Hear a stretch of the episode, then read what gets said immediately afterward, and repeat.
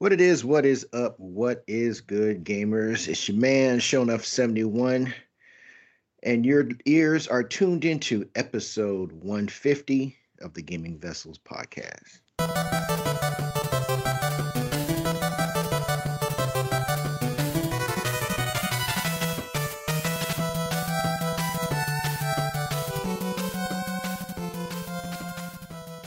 And as usual, I'm not in the digital studio alone. Along with me, got my partners in crime.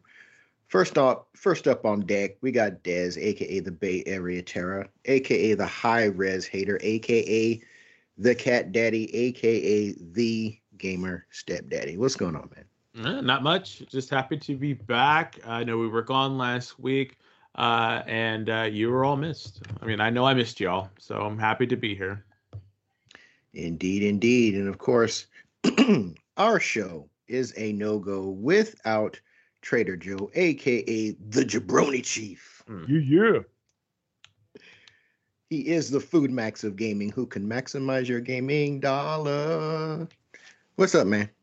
Not much, man. Just maximizing my dollar, of course. Make it holla. He is. You know, I keep espousing that Cyberpunk 2077 is available for only $5 used at GameStop right now for the PlayStation 4 console. It is. It is. I also picked up a PS5 for a friend of mine, so that's number 6 down the line. So, and you know, FedEx, I'm not complaining about their delivery. I kind of am used to it, but I had a system go from Sacramento to Nebraska to Fresno, basically. So, did it finally get there? Oh, finally got there, yeah. Oh, it's cool. Kind of amazing because it was stuck in Nebraska on the tracker at least for a day and a half, and then automatically appeared in Fresno and got immediately put on a truck. So it's like, okay, no harm, no foul. Weird. It just sucks because it was being delivered on a Saturday, and it's like, you know, during the week I'm sitting around, you know, working, you know, so I have a reason to be at home, but on a weekend day, it's like, okay, I gotta sit around, not go out, not take my dogs out, you know, do whatever I'm gonna do because I gotta wait around. Because thankfully, when they sent it, they put down signature is required. So I think that's something good that Walmart did that other shippers that I've gotten PlayStation 5s from didn't require signatures for whatever reason. So I will take that. And it's probably because I put something in the profile to indicate that they could drop it. So on there, but yeah, my friend Scott got his PS5. He's super happy, and you know, he's gonna be in it to win it. You know, so awesome! Yeah. Congratulations! Mm-hmm. Oh boy! oh boy! But yeah, glad to be back. Kind of missed recording this show, of course. You know. A lot of things have happened. You know, we'll talk about the Game Awards and news, of course, and other stuff, but get her going. All righty. Well, then, as usual, our first topic on the docket is going to be the playlist.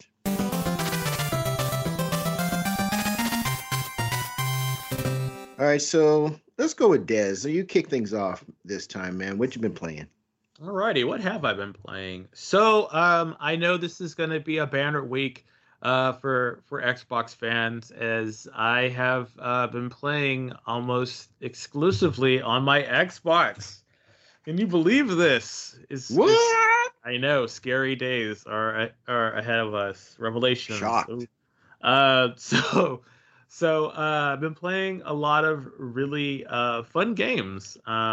So I've been playing a couple of demos, although I did at the start of the week last week, I did play ESO for a little bit. I have been enjoying it. That's Elder Scrolls Online. I do like that game, and it seems to be this game that I can just kind of put on, run a couple of events, and then come out, and I'm no worse for wear. So that's kind of been my just relaxing game. But for the past week, actually, I've only been playing on my Xbox, and I've been playing a lot of demos. And so the first demo that I played was Anvil. I played it with a rando, then I ended up playing it with Joe. But of course, you know, Joe was a little tired, so he was just like, oh, you know, we were playing it, and he started to fall asleep, but which I understand because it was kind of late. But it's a top down. Hack and slash, run and gun, roguelike. but it's not a traditional roguelike. It for me, it reminds me a lot of Helldivers, in that you kind of beam into the world, and then you have 5 stages that you go through on each of the planets.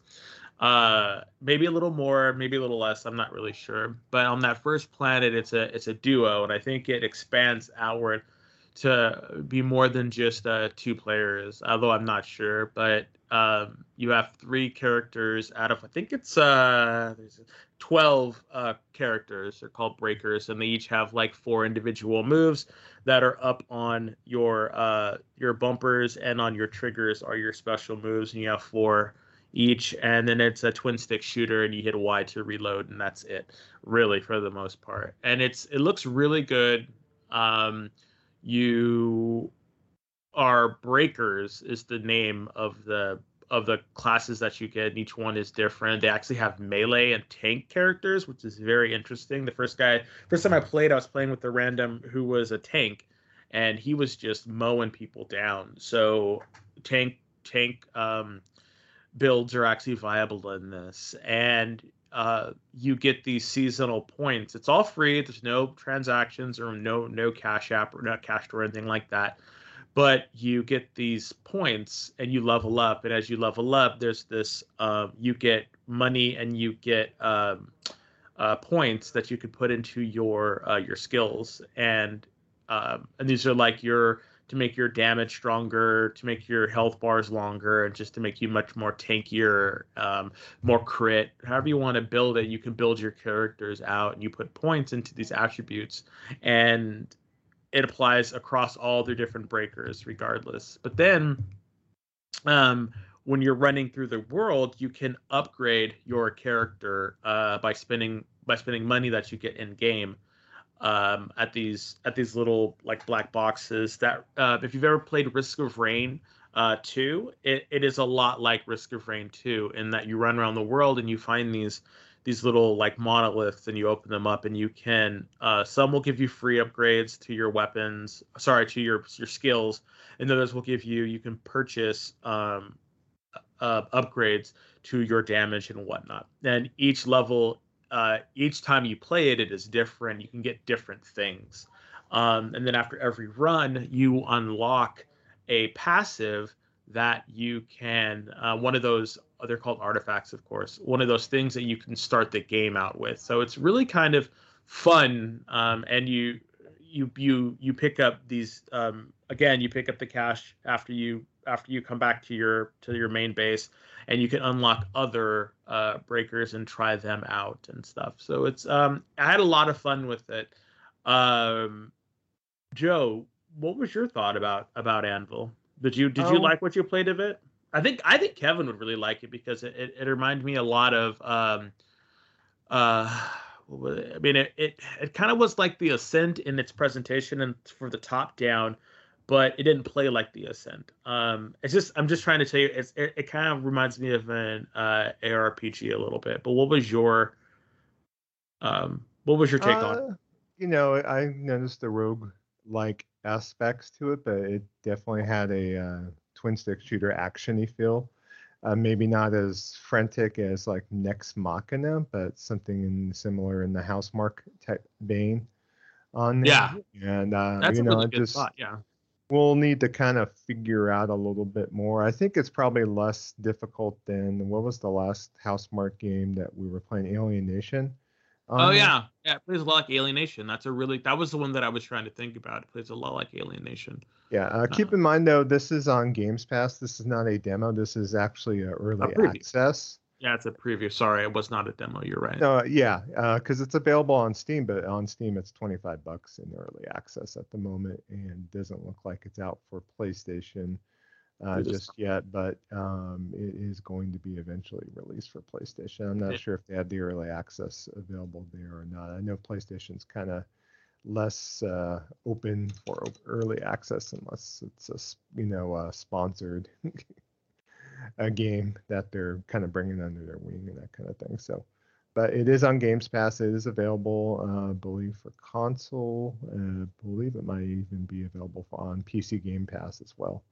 Yeah, but what do you think of the combat and the gameplay and the design?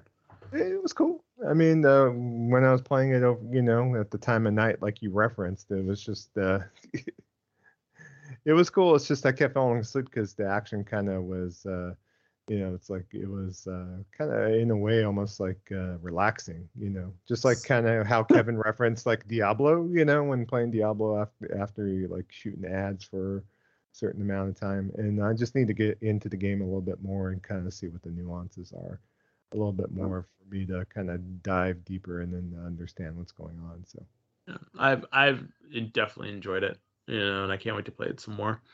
Another game that I played was Nobody Saves the World. I think that's by the same folks that did the Guacamelee series, if I'm not mistaken. And correct. It's a, huh? That's correct. Yeah. And so that is an actual demo for the game. And so I, it's been fun. It's really wacky. You get a transformation wand, top down, like Legend of Zelda style. It's top down, and you basically change into different creatures, and you get different abilities. And each creature that you turn into, like you turn into a rat, and you can run around. And when you're running around, these and you chomp things, these giant like chomper teeth appear on the side of your face, and you just kind of chomp through stuff. And you can have poison things, and it's just a really wacky story so far. And you're this little guy who was reincarnated or something, I don't know. And this guy named Nostra Magnus, original, gets kidnapped, and you have to save him by turning into these different characters. But it's kind of like bullet helly a little bit, not as much, but you get swarmed a lot, and you have to kind of like run around and move and kind of kite around while you're still like killing them. So it seems like as you play it, it's going to get a lot more intense. But so far, I have really enjoyed the presentation. It's very colorful. It's very wacky. All of the characters, you know, have this pseudo Ren and Stimpy kind of look to them a little bit. So it's the style is very exaggerated, and it's very cute. With a little macabre stuff in it. When you're a rat and you're running around, you get to chew up on garbage and stuff because you're a rat, I guess. I don't know, but it's just silly. And you level up, and you can level up your abilities and your stuff. And it looks like there's just a ton of things that you can turn into. So this is probably most likely going to be on Games Pass. And I'll probably play it more on Games Pass. But if you have access to Games Pass, if you have access to the Xbox, you can download it, and I think that you really should play it. Yeah, that's part of because Jeff Keighley, of course, because he has his hands everywhere, was working with Xbox to get a demo kind of event in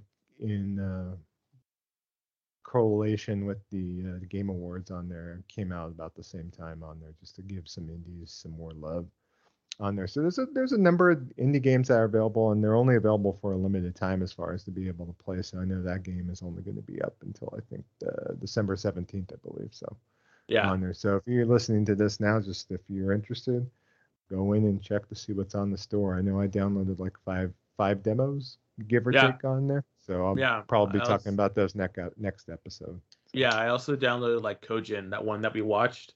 I actually downloaded that, though I haven't. Kojin Sword of Rewind. It's a demo mission that you can play to kind of get you into the game, but I haven't played it yet. But I definitely let you know about the other indies when I get to them. So most likely on the next show. And then the last thing that I've played, I've been so excited, and I've been playing it, is Grim Dawn. Yep, Grim Dawn came out on the Xbox, and I have just been playing that game like gangbusters. Started over like 10 times trying to get the chef's kiss of characters, but I think I found one. I found one to play with Joe, and I found a personal one, and so I'm not going to start over again. Knock on wood, and we'll see.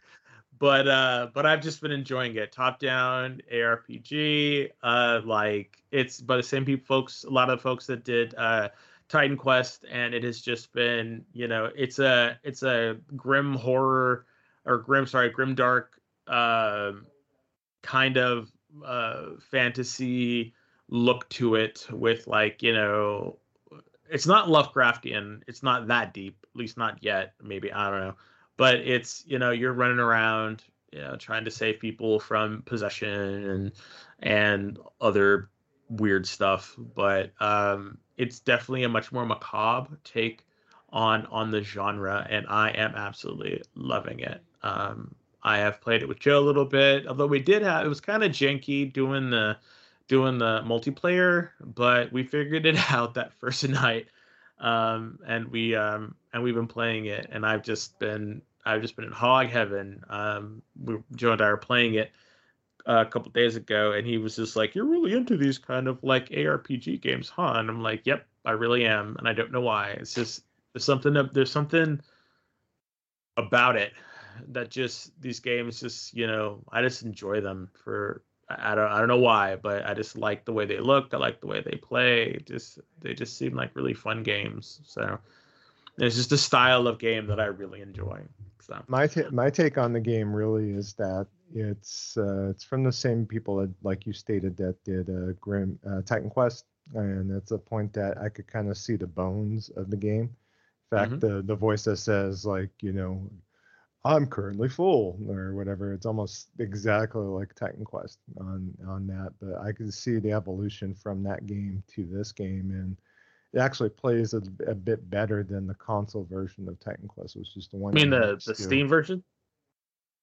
No, I'm talking about that plays better than the console version of Titan Quest, meaning that it's more. Oh, really? Yeah, I guess you're right. Yeah, they really did learn a lot from. They really did learn a lot from what happened. You know, even though the game was supposedly, oh my God, it's only 1080p with 30 frames a second, it's still the input delay. There's no input lag, and it feels very responsive as far as the controller. You know, it took me a minute to get used to some of the bindings on there, because obviously you're going from a keyboard and mouse game. Specifically, even though I know that the certain audience on Steam was commenting that they should have had better controller options on Steam itself, and so they were kind of curious to see how the Xbox version was going to be as far as the bindings and whatnot. And it was very similar to what's on Steam, but I found after about maybe 5 minutes, I found it something I could get used to, and it's intuitive for me. On there at least. So I'll have to see later on in the game once I get more abilities and whatnot, if it's going to be a little bit more obtrusive. But it does not support keyboard and mouse out the gate, so, which is fantastic. Yeah, well, no, for people that want it, because Xbox fans seem to be a little bit more open to the keyboard and mouse, and they have supported keyboard and mouse in certain games and that kind of thing. So well, good for that. So, but I know that the developer, I think we talked about maybe in a prior show, but they do not have an access to a series dev kit. So as soon as they get the series dev kit, they'll be able to work with the game and possibly make it a little bit better. That's what they stated on their forums on there. So, but I think it's definitely worthy of the money. I think the full price that we paid was like $55 for the game. Mm-hmm. Because it comes with both the base game and a couple of expansions on there. Yeah, the two expansions. The same retail price that's on Steam at the moment. So. Yeah, it comes with the two expansions. So I'm really loving it. So, yeah. Like the commercial said, I'm loving it. So I will continue to play. It's been a lot of fun. Your hot game right now. It is my hot game right now, until I go cold on it, like Joe says. So, You do you, son. Thanks, Dad. No problem. But that's what I've been playing. So, Kev, buddy, what have you been playing? Actually, I'm going to go last. Oh, you did? Okay, cool. Yeah, so, I'll go last. Joe, what have you been playing? Well, besides the games we talked about, Dez, as far as... I haven't fired up the PlayStation that much in the last couple of weeks. We were... before Grim Dawn came out, we were hot and heavy on Outriders a bit.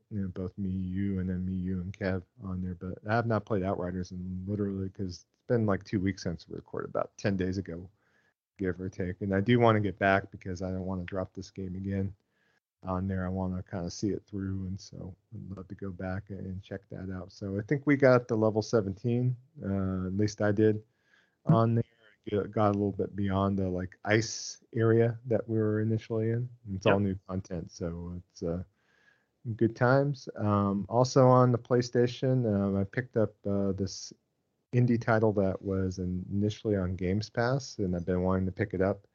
And it's called Demon's Tilt, and I talked about on the show before, but it's basically overhead demonic pinball, kind of in the same vein as Alien Crush and Demon Crush from the TurboGrafx days back in the day on there. And it just plays, it's just a good, wonderful game. It's not like a Pinball FX or anything like that. It's not trying to simulate a real table. It's just, a lot of pinball action overhead, and quite wonderful to play. And just been waiting to pick it up again and play it again. So it's like my go-to like Twitch game to play, just arcade game to throw on and play for 15, 20 minutes or whatnot, maybe play a couple times and then go on to something else on there. Also still playing Titan Quest, still pushing through on that. Nothing new to say about it. Once I get done with the Immortal Throne DLC, I'm gonna push in forward to play Ragnarok and also to play the other expansion as well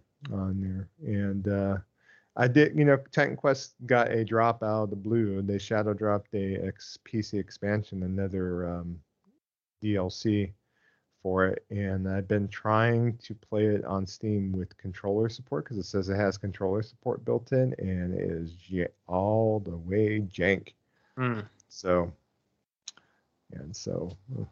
Much to my chagrin, I'll probably have to wait for the Steam Deck to see if it's integrated better there or if they patch it up. And I don't know, maybe if they just put controller support in the latest expansion, maybe that's the dealio on it. So, but can't figure that out. And then on the Xbox 2 solo, I've been playing Phantasy Star Online 2 New Genesis, just like stated last episode, just waiting for the new content to drop on there. That is, the game to throw on. I could talk to Desmond, play it, not even like, bat an eye kind of thing. It doesn't take my concentration away or anything like that. So, it's, definitely going to be up there in my games of the year contention because of so much time I've dedicated towards it. And it's just, it's still just a nice game to play on there. So, and then I have kind of reinvested back into Dragon Quest 11 a bit on there. I've been, obviously been playing off and on. I've been alluding to it on this show, but I haven't really progressed all too much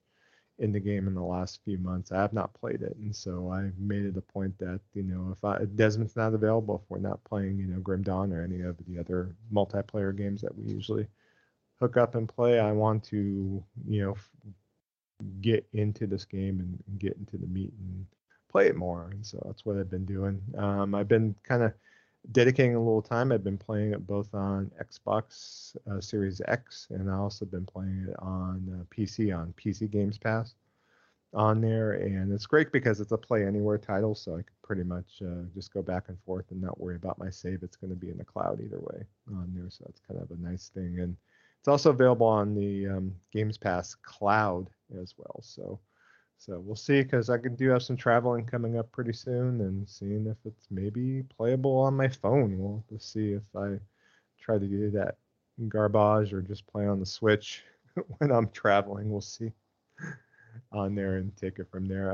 The PC Games Pass kind of frustrated me a little bit. I'll just mention briefly here that I checked my external hard drive and I had a game on there from like 6 months ago I deleted, and it was still like lingering in the shadows on my damn hard drive, taking up about 100 gigs of space. It was like the Master Chief Collection. So after reading that thread on Resetter, we kind of referenced the issues with PC Game Pass. I had wound up wiping my external drive entirely on there so I could clean out that file, and it's just ridiculous. I even went ahead and grabbed the new PC Games Pass beta right now to have a little bit more control, but I've been kind of poking around Resetera, and they basically have stated that there are still numerous issues with it. And by the time they fix it, it probably won't get fixed on there. So it's just a shame. So just be wary if you are doing PC Games Pass that you always put it on external, because obviously if you put it on your C drive where Windows is at, you're going to have to wipe your drive to get rid of files, and God, There's another thing that came up too, where every time there was an update to a game, like say Forza Horizon 5 on PC, instead of downloading the update, it would download the entirety of the file again. And that game is like 100 gigs on there. So, and there's been instances too of people complaining about the download freezing on there. Once it's frozen, basically, I hate to say it, you're fucked on there. So it happened to me because I was trying to download Destiny 2, got frozen, and I wasn't able to get rid of the file or get it out of it. So yeah, PC Games Pass. You're like running through a damn minefield. And we might as well just pretend it's World War II or something. It's not that drama-lific, but be wary. Keep an eye on things if you're going to play something on there. And that's pretty much it for me. Kev, what you been playing and doing? Okay, well, for me, I played a little bit of Far Cry 6. And I want to like this game. But I don't know if I like this game. I just got my first buddy animal, buddy compadre, whatever they call it. There's a name that they use for your animals, and it's an alligator that goes around eating things. What's kind of neat is that the animal that you're paired with, you get some perks. Like for me, I have health regen, what they call reptile health regen. So my health kind of regenerates after I've, if I've take some rounds or something. And I don't know. I'm a lot of the regular soldiers I'm coming around are just bullet sponges unless you hit them in the head. I'm noticing some issues with hit detection with my rounds. I'll have somebody's dome right in the crosshairs, and I shoot, and nothing happens.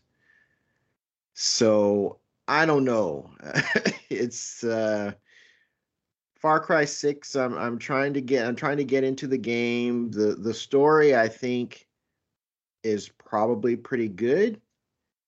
But if the gameplay doesn't, I'm very early in it. If the gameplay doesn't do too much more, to reel me in, I think this one is going the way of the dodo. Mm. It's you're on Xbox on this, right? Yeah, yeah. Okay. It's just I was really hoping that it would be a little bit more than what it's turned out to be thus far. Now, again, I'm very early, so we'll see. Went on, I said I wasn't going to do it, but I did it anyway. I went on ahead and finished Ultra Age. I struggled my way through that.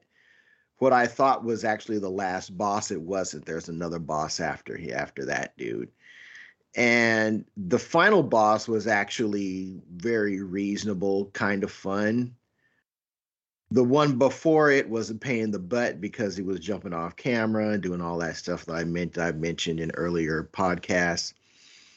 But the moment I finished that game, I deleted it. Oh, wow. I just deleted it. And it was just...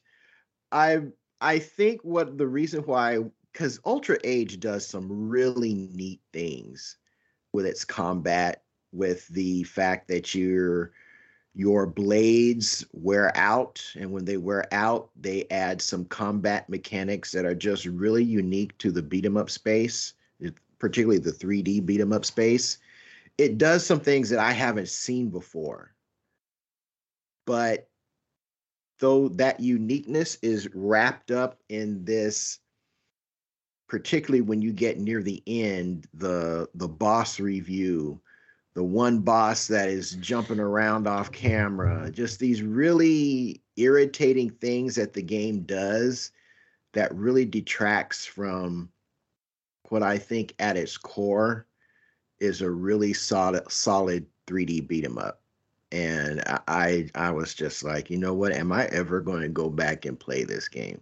I mean, And I'm looking, I just looked at it and looked, I said, no, I ain't playing this. Yeah. Well, there you go. So I deleted it. It was just, it was sad because Ultra Age does do a lot of interesting things, but like I said, they should have taken more time, and it has nothing to do with the fact that it's got ugly graphics or anything like that. But you know, I just wish it did some other things, the other things that I've mentioned better. Tried to play Hong Kong Massacre. That game to me is unplayable. It is. I was under the impression that this was kind of a budget Max Payne. Well, it is, except it's top down, and I can't play this game at all. Literally, the first two dudes kill me because it's one hit, one kill. And as I'm going through the room, I do the dodge. I get shot with the dodge. You know, I guess there's some type of slow motion control. I actually did that. I still wound up getting shot. So I don't know what's going on with this game. I deleted it. I'm not going to worry about it. There's too much available. How about ask about a refund maybe about it, or how long did you play it? Well, I got it during the sale, and I only started playing it. I only tried it maybe about a week ago. Got it. And I tried it, and I just deleted it. And it was only like $6, whatever that sale was, because I got it for the same price as Bladed Fury, which I have a feeling is going to be a much better game. But I picked up the game too. I haven't played it yet, but it definitely is a lot of Hotline Miami vibes. Have you played Hotline Miami at all, Kev? I have, and that's playable. Hong Kong Massacre to me is not playable. Okay, I just at all.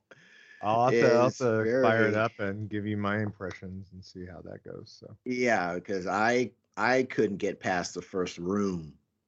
Wow, there's a guy in there. I shoot the one guy, and then no matter how I dodge, when I dodge, I get capped because it's one hit, one kill. So I don't know if there's something I'm not doing. I just did not have the patience to work with it, and I said it's only $7. Okay, y'all took my money this time. So I deleted and moved on. Played Ghostbusters, and I like Ghostbusters. It's kind of neat. I think one of the because you have two modes. Your weapon has two modes. It has the proton mode, and it's got the capture mode. And this is technically this game picks up right after Ghostbusters 2. It's voiced by the actors from the movies, so the acting's on point. You play the new recruit, so the whole concept, the reason for your being there is because they don't want to risk anything happening to the core members of the group. So they brought you in to carry all of their untested equipment. So if anything happens to you, that's funny. No big deal. It's funny. It's funny because Ray is about to introduce your character to Peter Venkman, and Venkman's all like, "Stop! I don't even want to know his name. I don't want to get attached because something happens to him, you know." I don't want to get emotionally attached. That's so funny. That was kind of funny. Yeah. The one thing that I kind of think is that, like I said, the proton pack has two modes.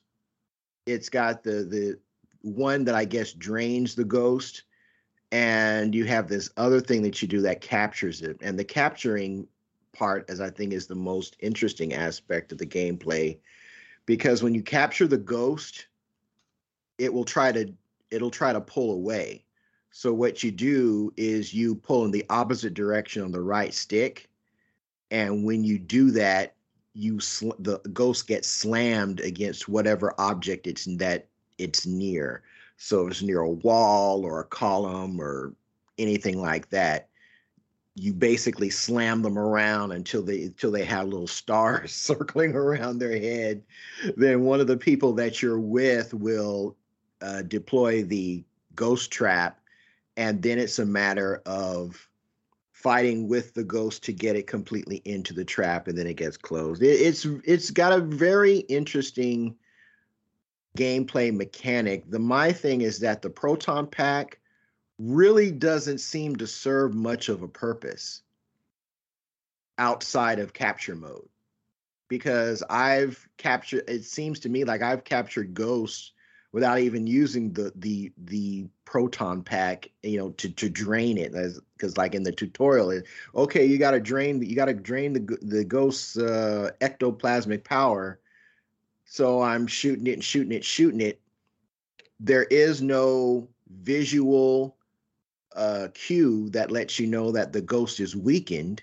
It's still doing what it's always been doing.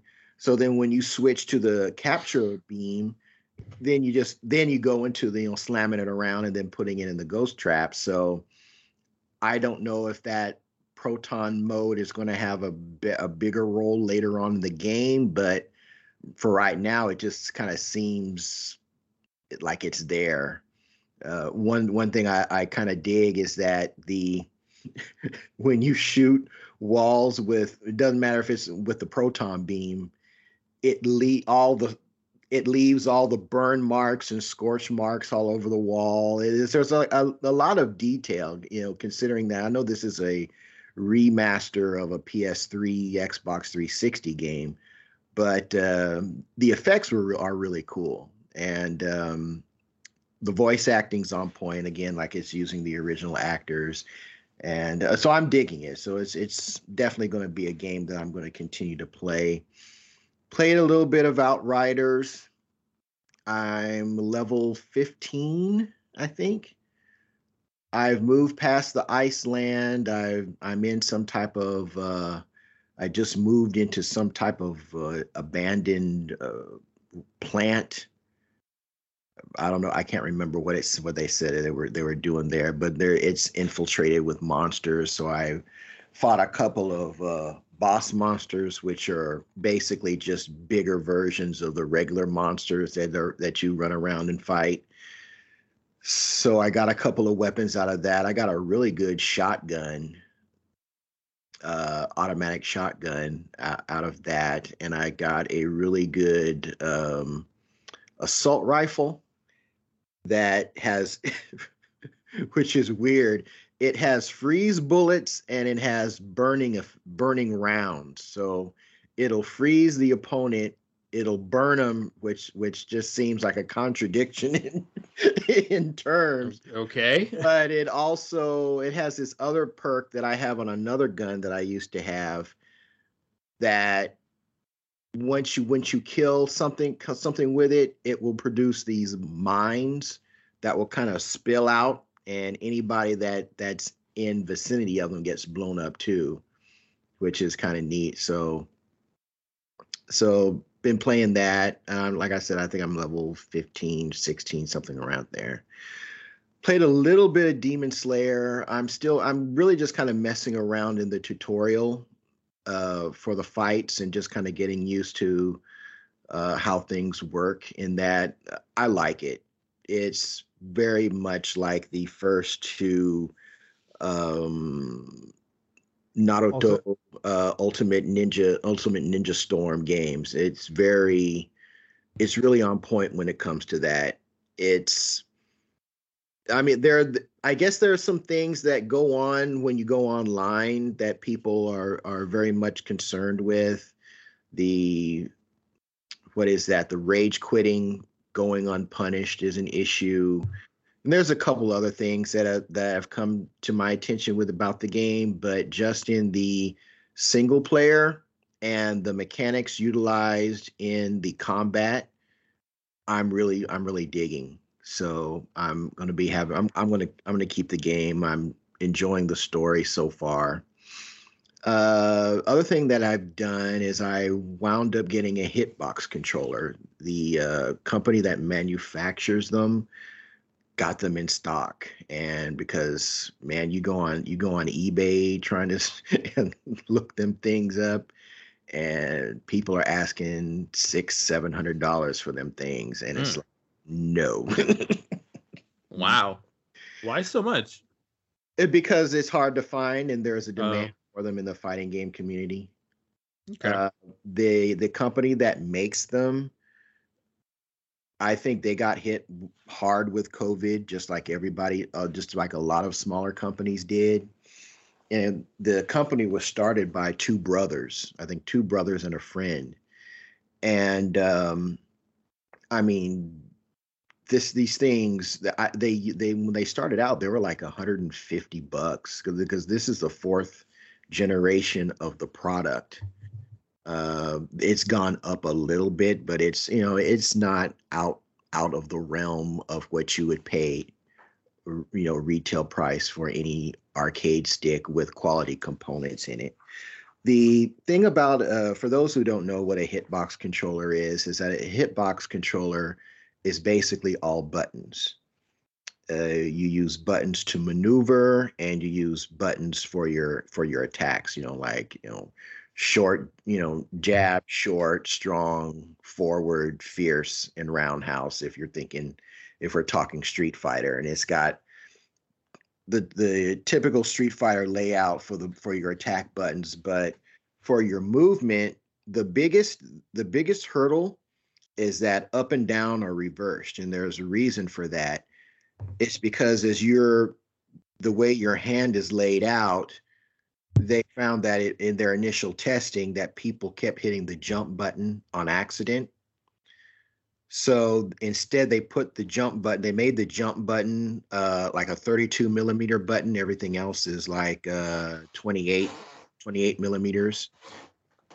That way there's no chance of you hitting the jump button or jumping without purposely doing it. But the thing about the Hitbox that makes it so neat, and I think this is the controller I'm just going to be using for fighting games, period, is that things like instant air dashes, which is crucial, particularly for anime fighting games like Dragon Ball FighterZ, games like BlazBlue, then games like the new Melty Blood type Lumina. You have to be able to do things like air dash, instant air dash. That's really how you get in your mix-ups, particularly at higher levels of play. And for me, doing that on a joystick, you know, I have a Quanba Dragon, which is probably that Quanba Dragon is probably the best arcade stick you can buy, period. I mean, it's not one that you're going to want to take around with you to a tournament because it's so freaking heavy. But that thing is made out. It's the best materials, but I cannot instant air dash using a joystick to save my life. It's not happening.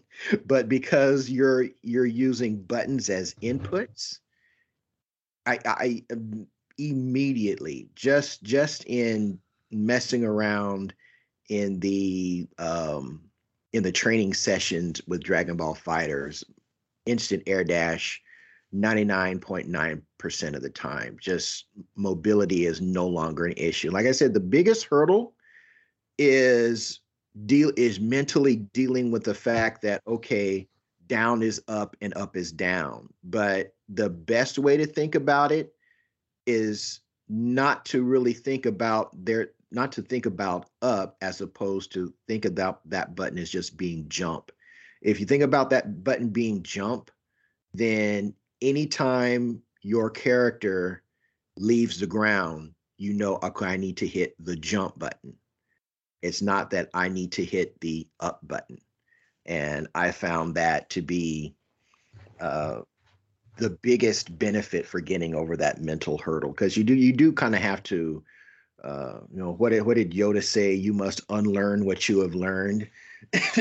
That's kind of sort of what you have to do with regards to the hitbox when it comes to mobility and maneuvering, particularly when you're fighting for neutral and all that good stuff in traditional 2D fighting games. So really enjoying that hitbox. And I think that's just going to be my go-to when it comes to fighting game, 2D fighting games, period.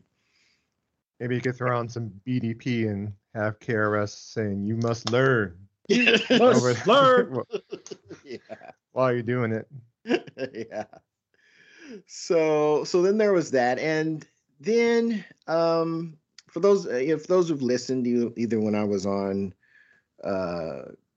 Gamer Husbands and since we've started this podcast, I've been really interested in the Intellivision Amico. It's been because the Intellivision itself is of such I hold it really close and dear to my heart. But with regards to the Amico, when they released their physical media or their solution to physical media, which is just an RFD card as being part of a blockchain, and they make the little card look like a traditional Intellivision cartridge, that really didn't sit well with me. It really didn't. And it'll come to find out that there is an SD card slot on the unit itself, which is what I thought, you know, when you say physical media, that's kind of sort of what I was thinking it was going to utilize, that function. But some other things have really kind of come to light with regards to that. When I started researching that, it took me down this rabbit hole of just a whole bunch of other weird things that I was unaware of. And I kind of, you know, if you guys want to chime in on this, I'm, you know, it's not really worthy of necessarily of being a main event discussion or anything, but, you know, if you guys want to chime in, feel free. I've been following it a little bit. I know Tommy Tallarico has been kind of pointed out as being, it almost looks like a grift to me.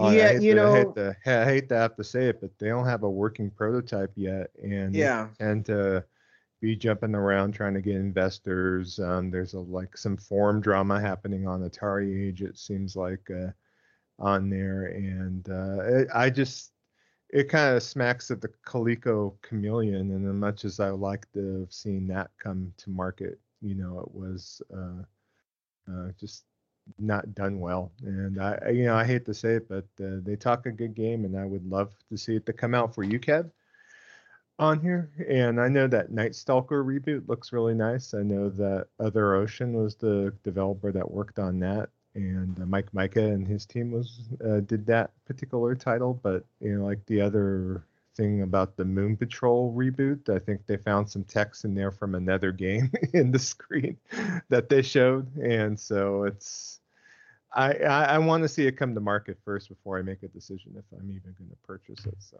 I just hope the best for Intellivision fans like yourself on there. If not, you know, there's other options like the Evercade and other things coming to market that might be better off, you know, possibly. So yeah, well, it's weird, because I think this differs from the Coleco Chameleon is that people have actually played this.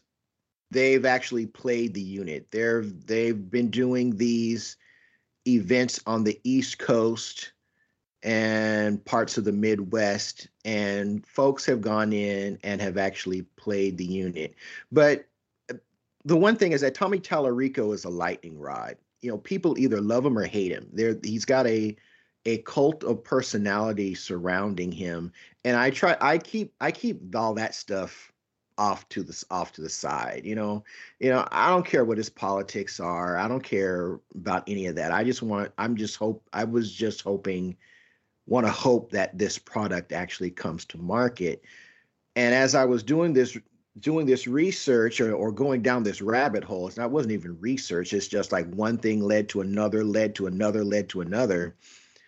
And a lot of it was sourced from this Ars Technica article that came out from a year ago that was really pushed by, there's this retro podcast, Pat the NES Punk. And it's obvious that the guy Pat and his co-host Ian, they hate Tommy. I mean, there is, I don't know what beef they had with Tommy Tallarico at what point, but they cannot stand the man. And it is absolutely clear in how they deal with each and every Amico article or news information that comes out, and they put it forward in their podcast consistently. But there are some things that you really can't even looking at it in that light, that are just weird. Like the Ars Technica article was basically saying that this thing is powered by 6 or 7 year old Android chipset that was part of $100 budget Android phones, and that the core chipset when purchased in bulk is like $35. You can get the whole thing for $38 with a module for your camera. $38 for the whole thing. Amico is being sold. It was initially being sold at $250, and I think it's gone up to $270 something. You're well in that. You're in that Nintendo Switch price range with that.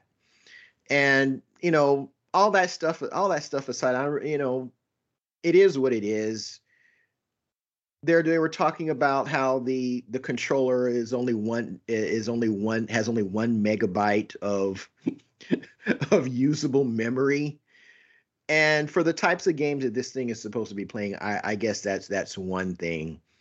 But then we start getting into the presentations and the demos. They did this demo with what they call Intellivision battle tanks, which is supposed to be there was a tank battle on Intellivision on a cartridge called Triple Action. I have that game. And one of the games is basically kind of like combat. You can shoot and ricochet rounds off these blocks and, you know, try and hit your opponent's tank.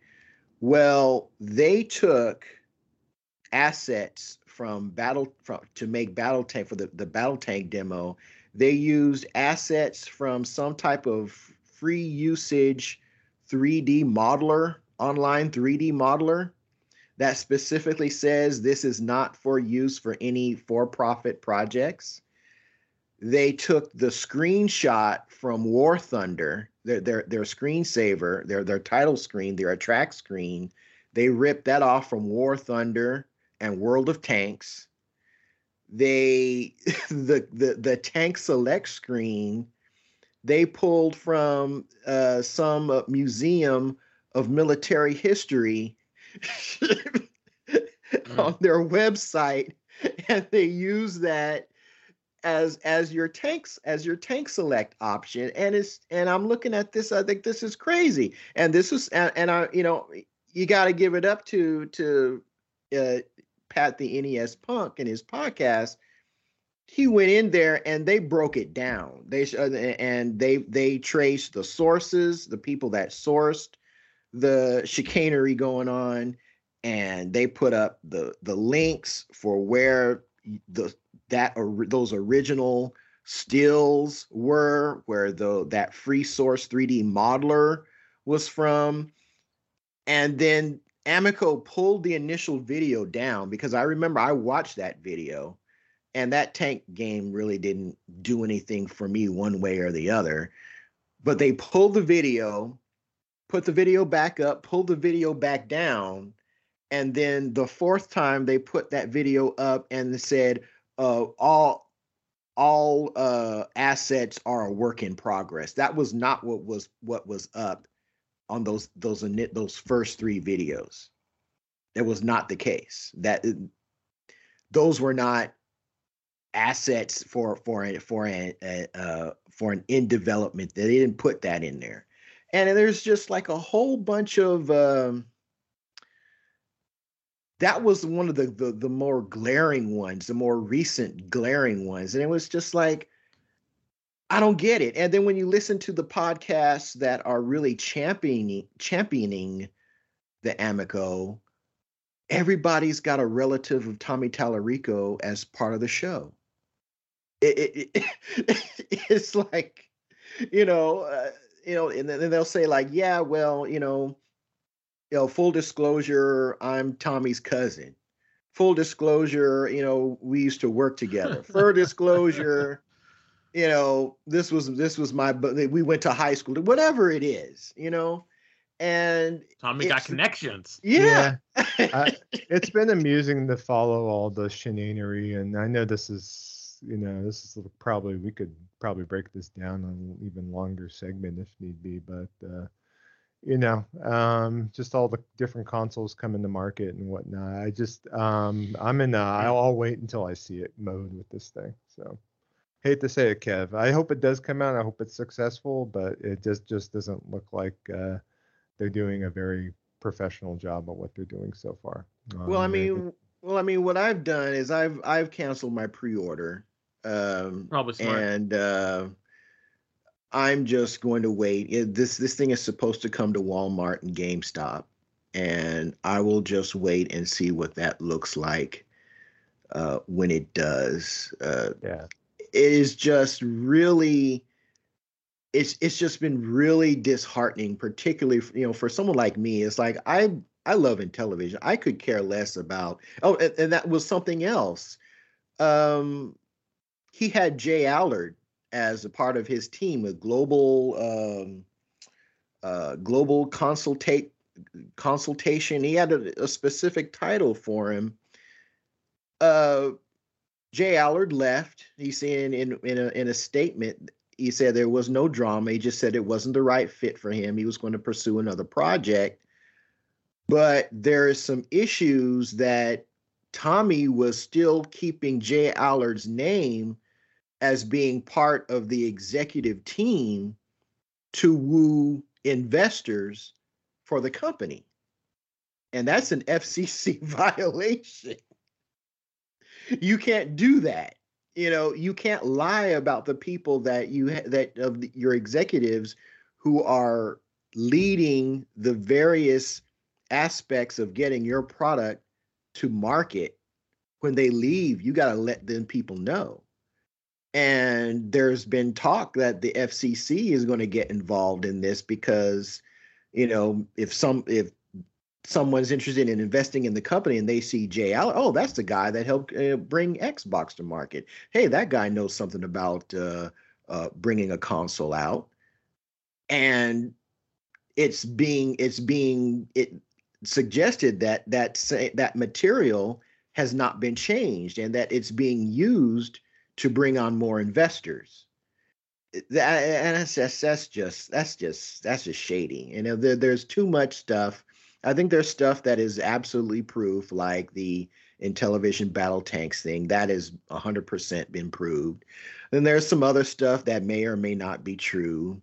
And there's the whole issue with Tommy himself being a lightning rod. That is also, it is what it is. But then with all that stuff swirling around, it's just like, I will just wait and see when and if this thing comes to market and take a look at it then. But this one, I was really looking forward to this thing, particularly as being an Intellivision super fan, someone who is still, still actively, I don't do it a whole lot, but still actively trying to complete my collection. I still have all my games. I never got rid of them. I still have my Intellivision 2.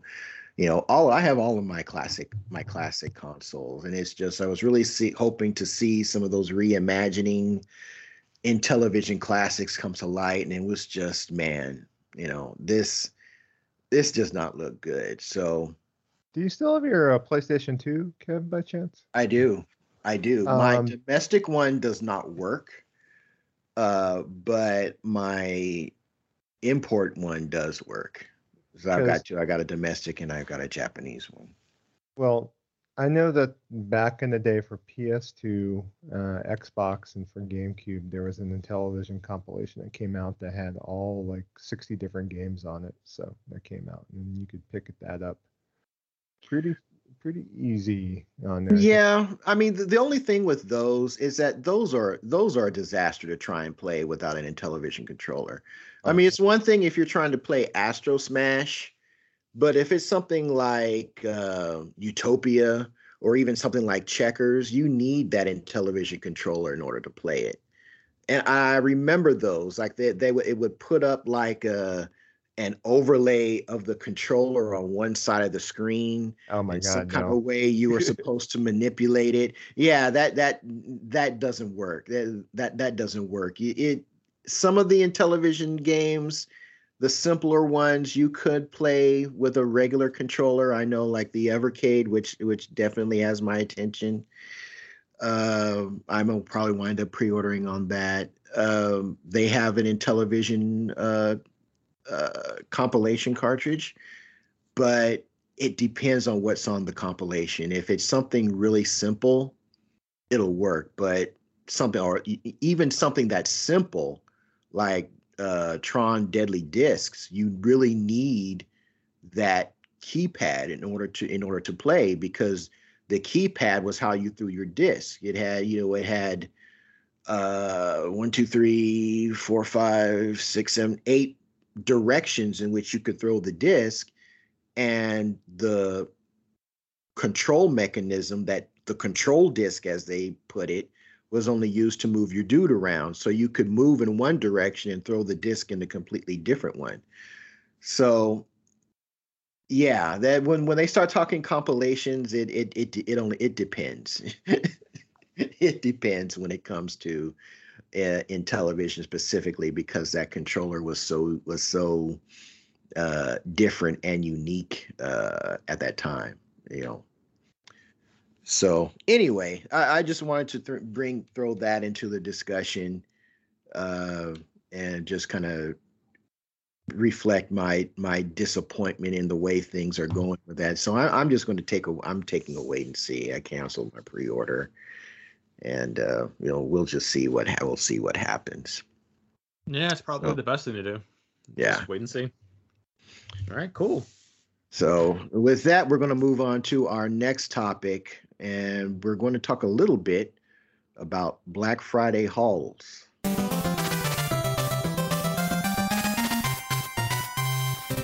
So, Des, I'm going to pass the mic to you, man. All righty. So we got a late call from our good friend John BT. He after we had recorded last time, he was telling us about his Black Friday hauls on our Discord. So if you want to be part of the conversation, please feel free to join our Discord. We'd love to have you. At the end of the show, Kev will let you know, as always, how you can join us. But he says for his Black Friday haul, he got Ghost of Tsushima's Director's Cut delivered the same day via DoorDash from GameStop for only $3. Oh, wow. I didn't realize that you could DoorDash your games. I am not surprised. You can. I am not surprised. I am not surprised. So good for you, buddy. It's a great game. I think you'll definitely enjoy it. He also got Outriders, Borderlands 3, Spider-Man Miles Morales Ultimate Edition. I got that too. Cyberpunk 2077. I wish you probably should have waited. You could have got it for $5. And he also ordered Risk of Rain 2. But it got canceled, saying it was out of stock. I'm sorry, buddy. I'm sorry. Yeah. He was trying to get the $5 Risk of Rain from Five Below, and I guess they sold out. So, that sucks. I'm sorry, buddy. But you did look. It looks like you picked up a lot of really good games. We're definitely playing Outriders. So if you want to play, let us know. I'm sure Joe would love to jump back into Borderlands 3, as would I probably. I'm not really sure. I think I would. And then I got Spider-Man Miles Morales, and I can't wait to hear what your thoughts are of it, as well as Cyberpunk 2077, just to see what your thoughts are. So please definitely let us know in the Discord, or jump into one of our games when you see us on, and let us know your thoughts about these games that you purchased, all these great Black Friday hauls. So just wanted to give him a shout out because he was unable to make it to our last one. So thank you again for sharing, John. Back to you, Kev. Okay, so with that, we're going to move on to our next topic on the docket, that being the main event.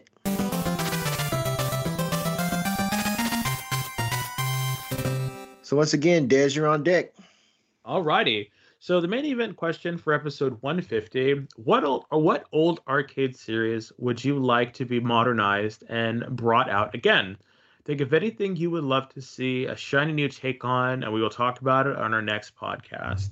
And we got a pretty good responses from this, and I was just thinking about this because of the there's a lot of arcade collections out there, and I was just wondering, you know, instead of just putting out collections, what would we really like to see that was like an art from an old school arcade like cabinet that had a cabinet. So.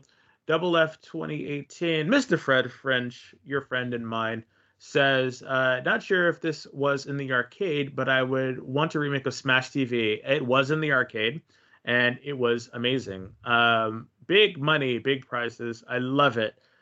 5 exclamation points. I guess he really did love it. My wife and I would play that for hours on the Super NES or SNES. Great times. Definitely. It was a fantastic one. I played it a lot at the arcade.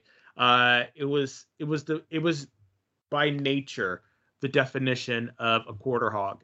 It just ate quarters like no one's business. And I'm sure Joe could contest to that because I'm sure Joe lost many a quarter in that game as well, didn't you?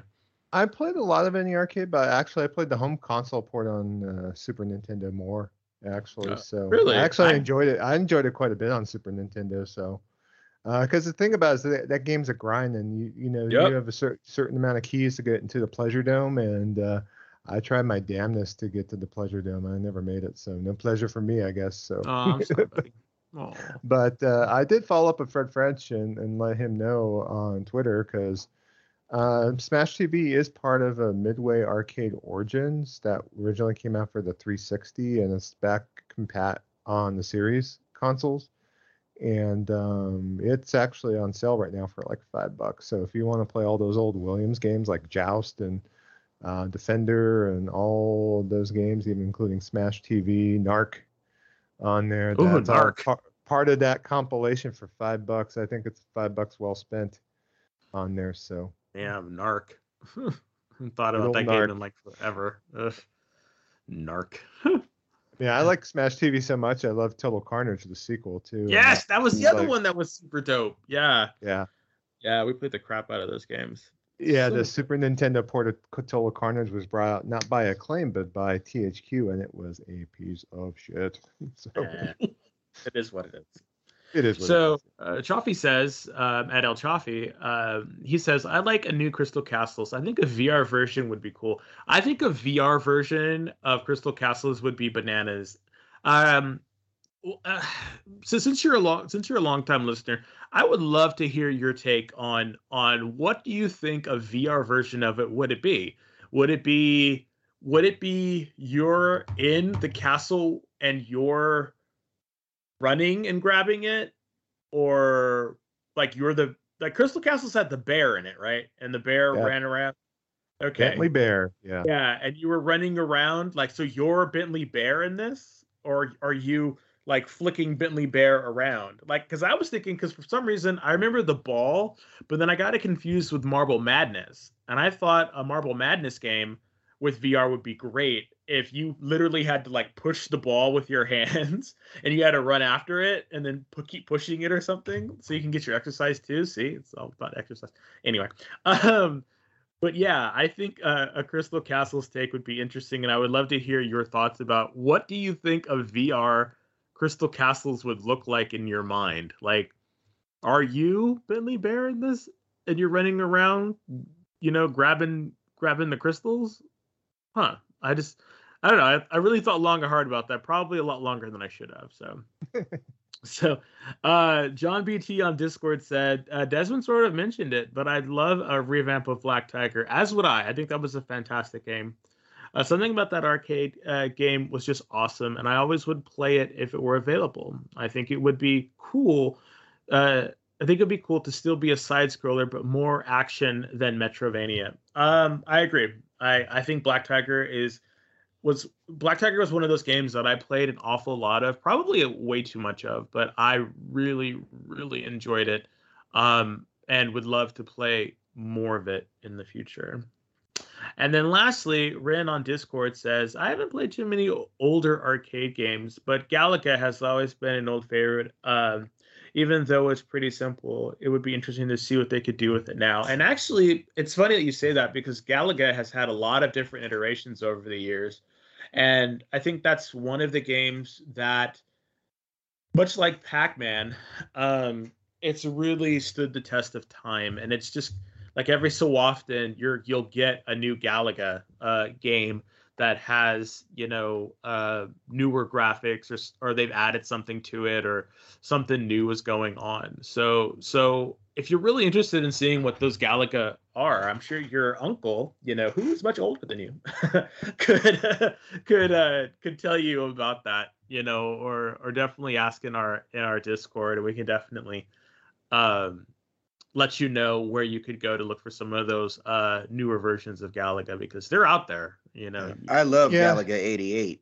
That's probably my favorite iteration. There was that one, and I think it was another one. I've seen it called Super Galaga, and there was it called something else. It was one where you were collecting bits and pieces of a super ship, but every time you collected a piece, it would add some type of ability, like there was one piece that you would get that would give you, you know, quicker firing lasers.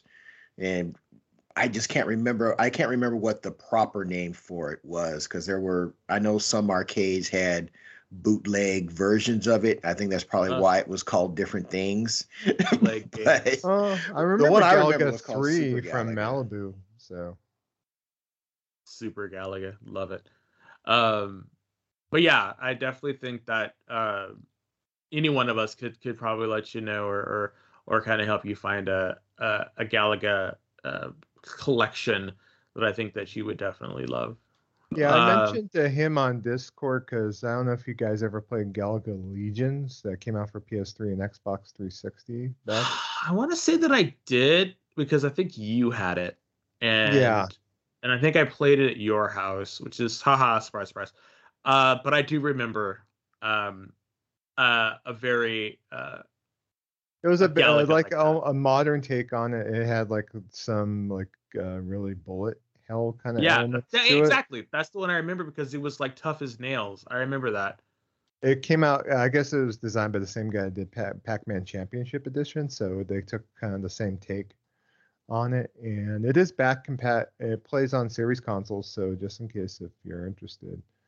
Anyone out there is interested. It is available to play. So, all right. So, Joe, since you're on the mic right now, what is a game that you would like to see, buddy?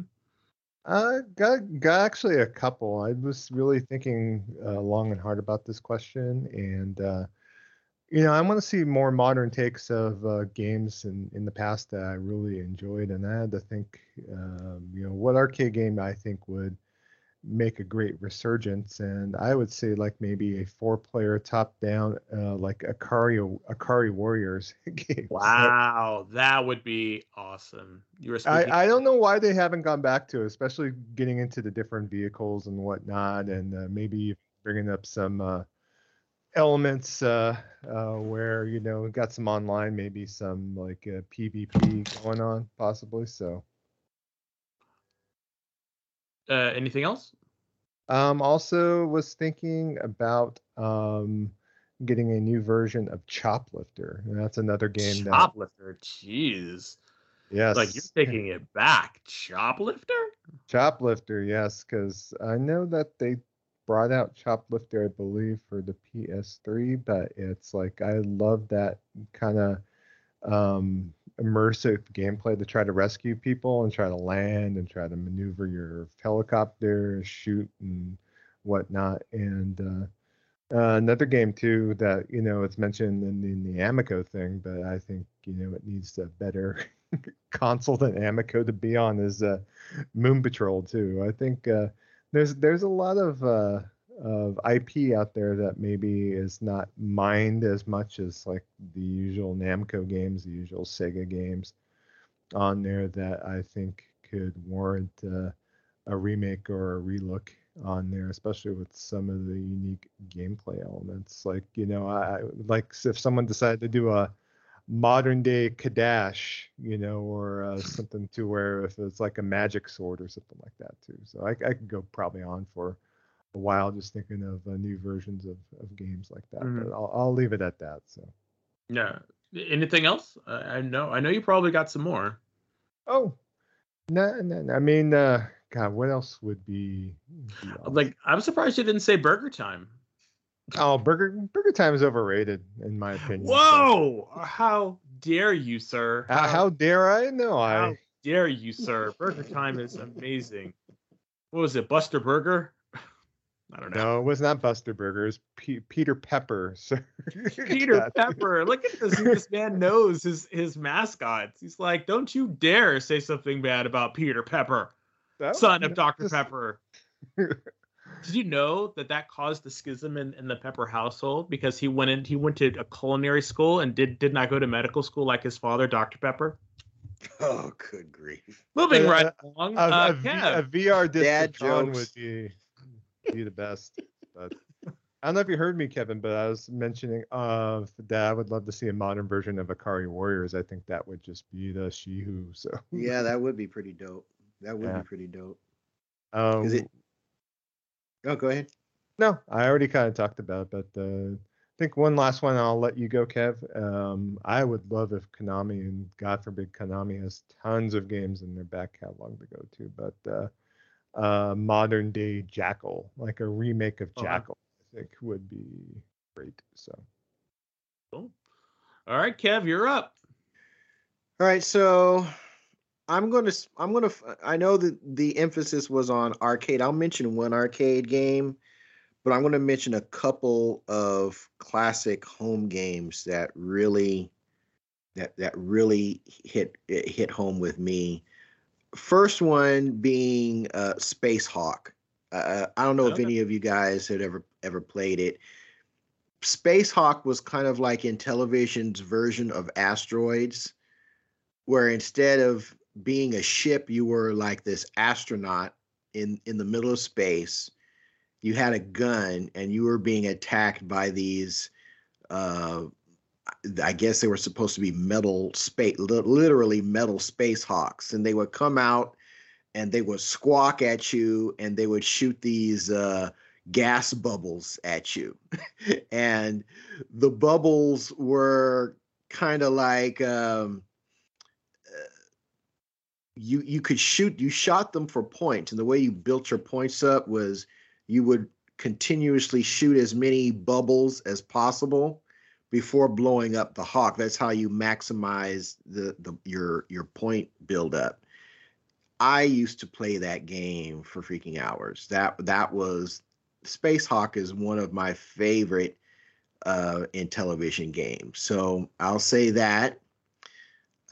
I will also say Space Battle. That was another Intellivision game that I loved, which, according to what I've seen, was supposed to be called Battlestar Galactica because the enemy ships looked just like the Cylon Raiders. And even though it's from a first-person perspective, the ship you're in looks dead on like a Colonial Viper. And it said... That game was supposed to be Battlestar Galactica, but something last minute happened with attorneys lining up or something like that, and so it was called Space Battle in the end.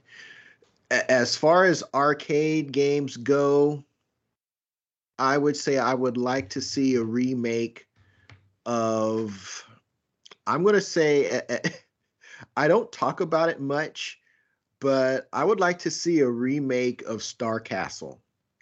Oh wow! For those that and not only that, Star Castle, Omega Race, those games, I used to, and I didn't play them much because I never came across them very often.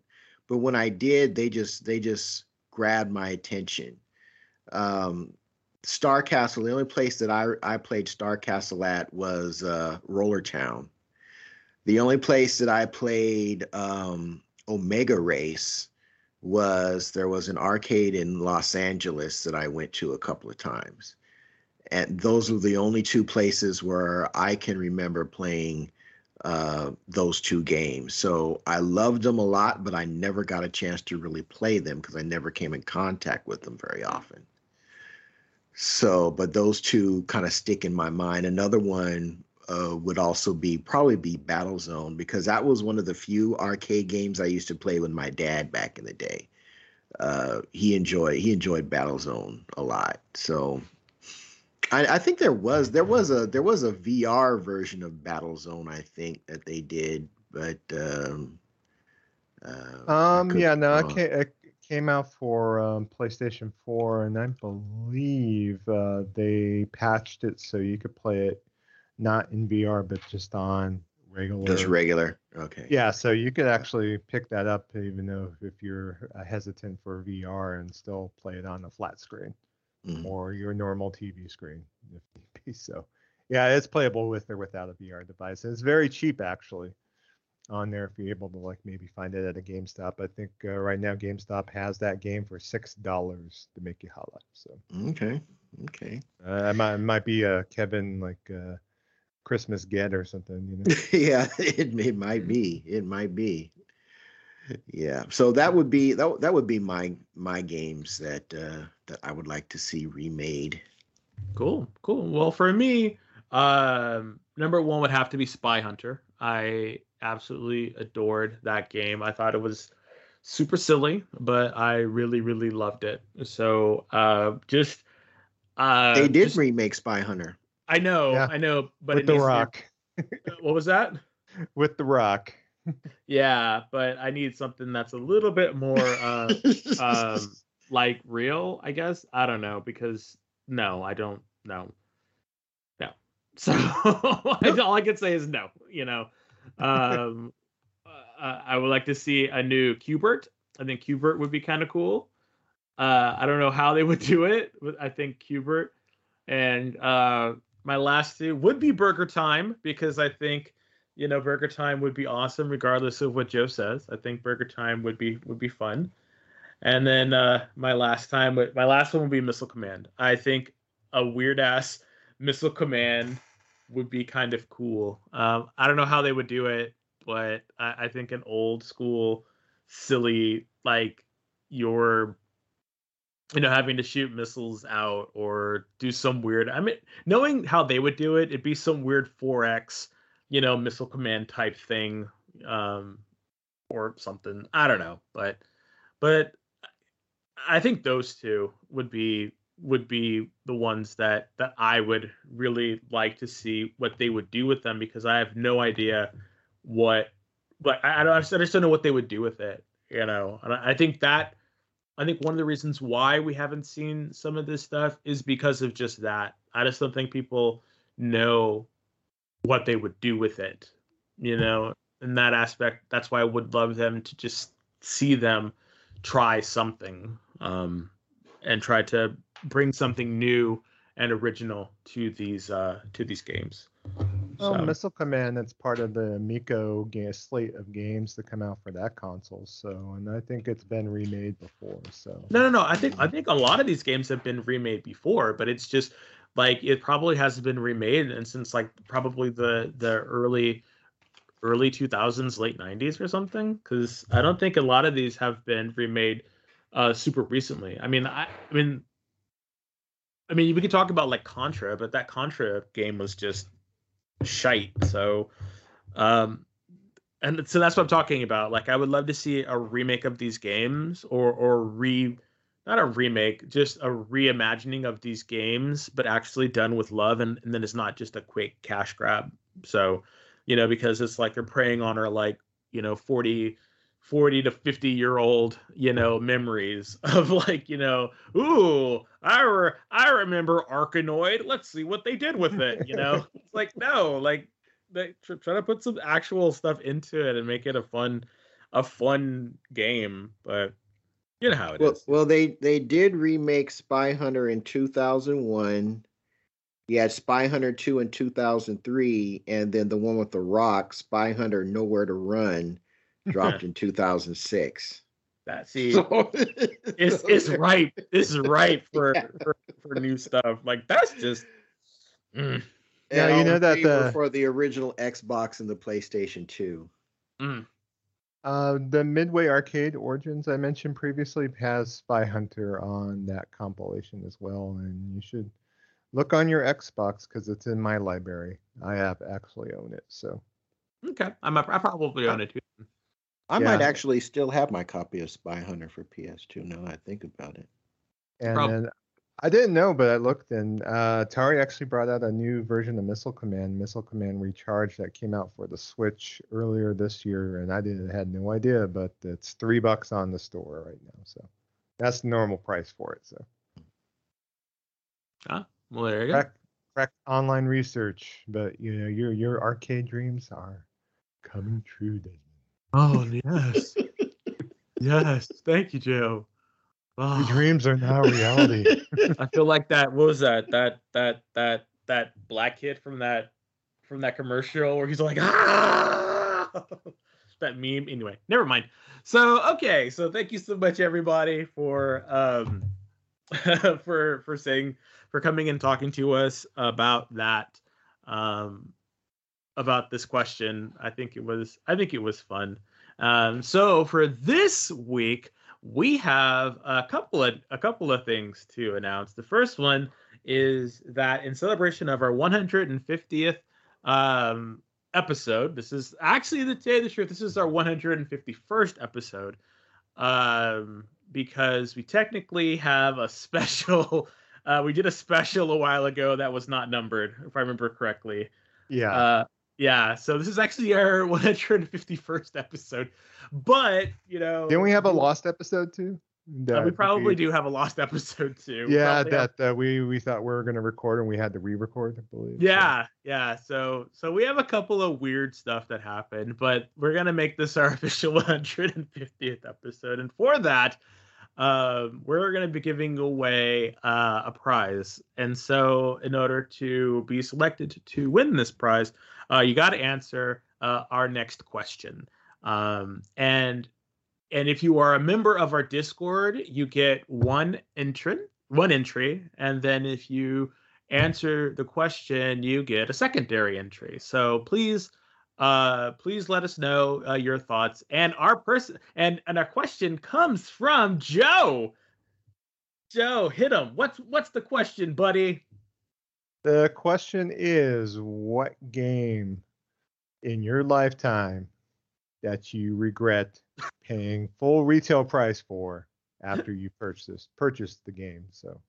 Womp womp womp womp. So it could be your Cyberpunk 2077s. It could be your Grand Theft Auto trilogy remastered. It could be your Anthems. You know, just that old NES game you paid $90 for that was just you beaten in 15 minutes kind of thing. You know, there's probably a lot of things you could kind of cull from your past. Probably is. So again, you know. What is a game that you have in your library, or that you had to burn to get it out of your library? Did you pay full price for, but then regret? So we're gonna wallow in our regrets to celebrate our 150th episode. But to make it up to you, you can also get a prize. So we're not gonna tell you what that prize is. We are going to hint at it on our Discord. So please join our Discord if you want to know what that prize is or a hint towards it. And it's a new car. Oh, thank you, Carol Merrill. So thank you everybody for taking the time to answer. Kevin will give you a shout out at the end of our show as always. But thank you so much. Please join our Discord. Please answer our question. We love giving away stuff. And thank you. And I'll give it back to you, Kev. Yes, we are your budget Oprah. You get a car. You get a car. You get a car. Oh. All right. So our next topic. No, it's not. Not a car. No, it is not. Most definitely not. It might be one of those weird. No, it might be one of those weird like. You might get a Hot Wheel. No. You like a Hot Wheel, or you'll get one of those weird accessory controllers so you can play your Forza Horizon 5 with it. Give you a periphery. There you go. So our next topic on the docket is going to be the news.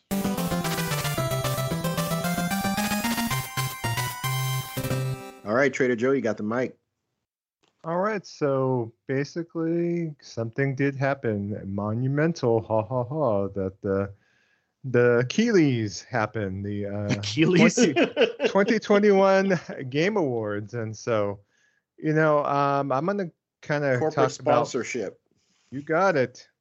We want to talk about the announcements and the news from the show.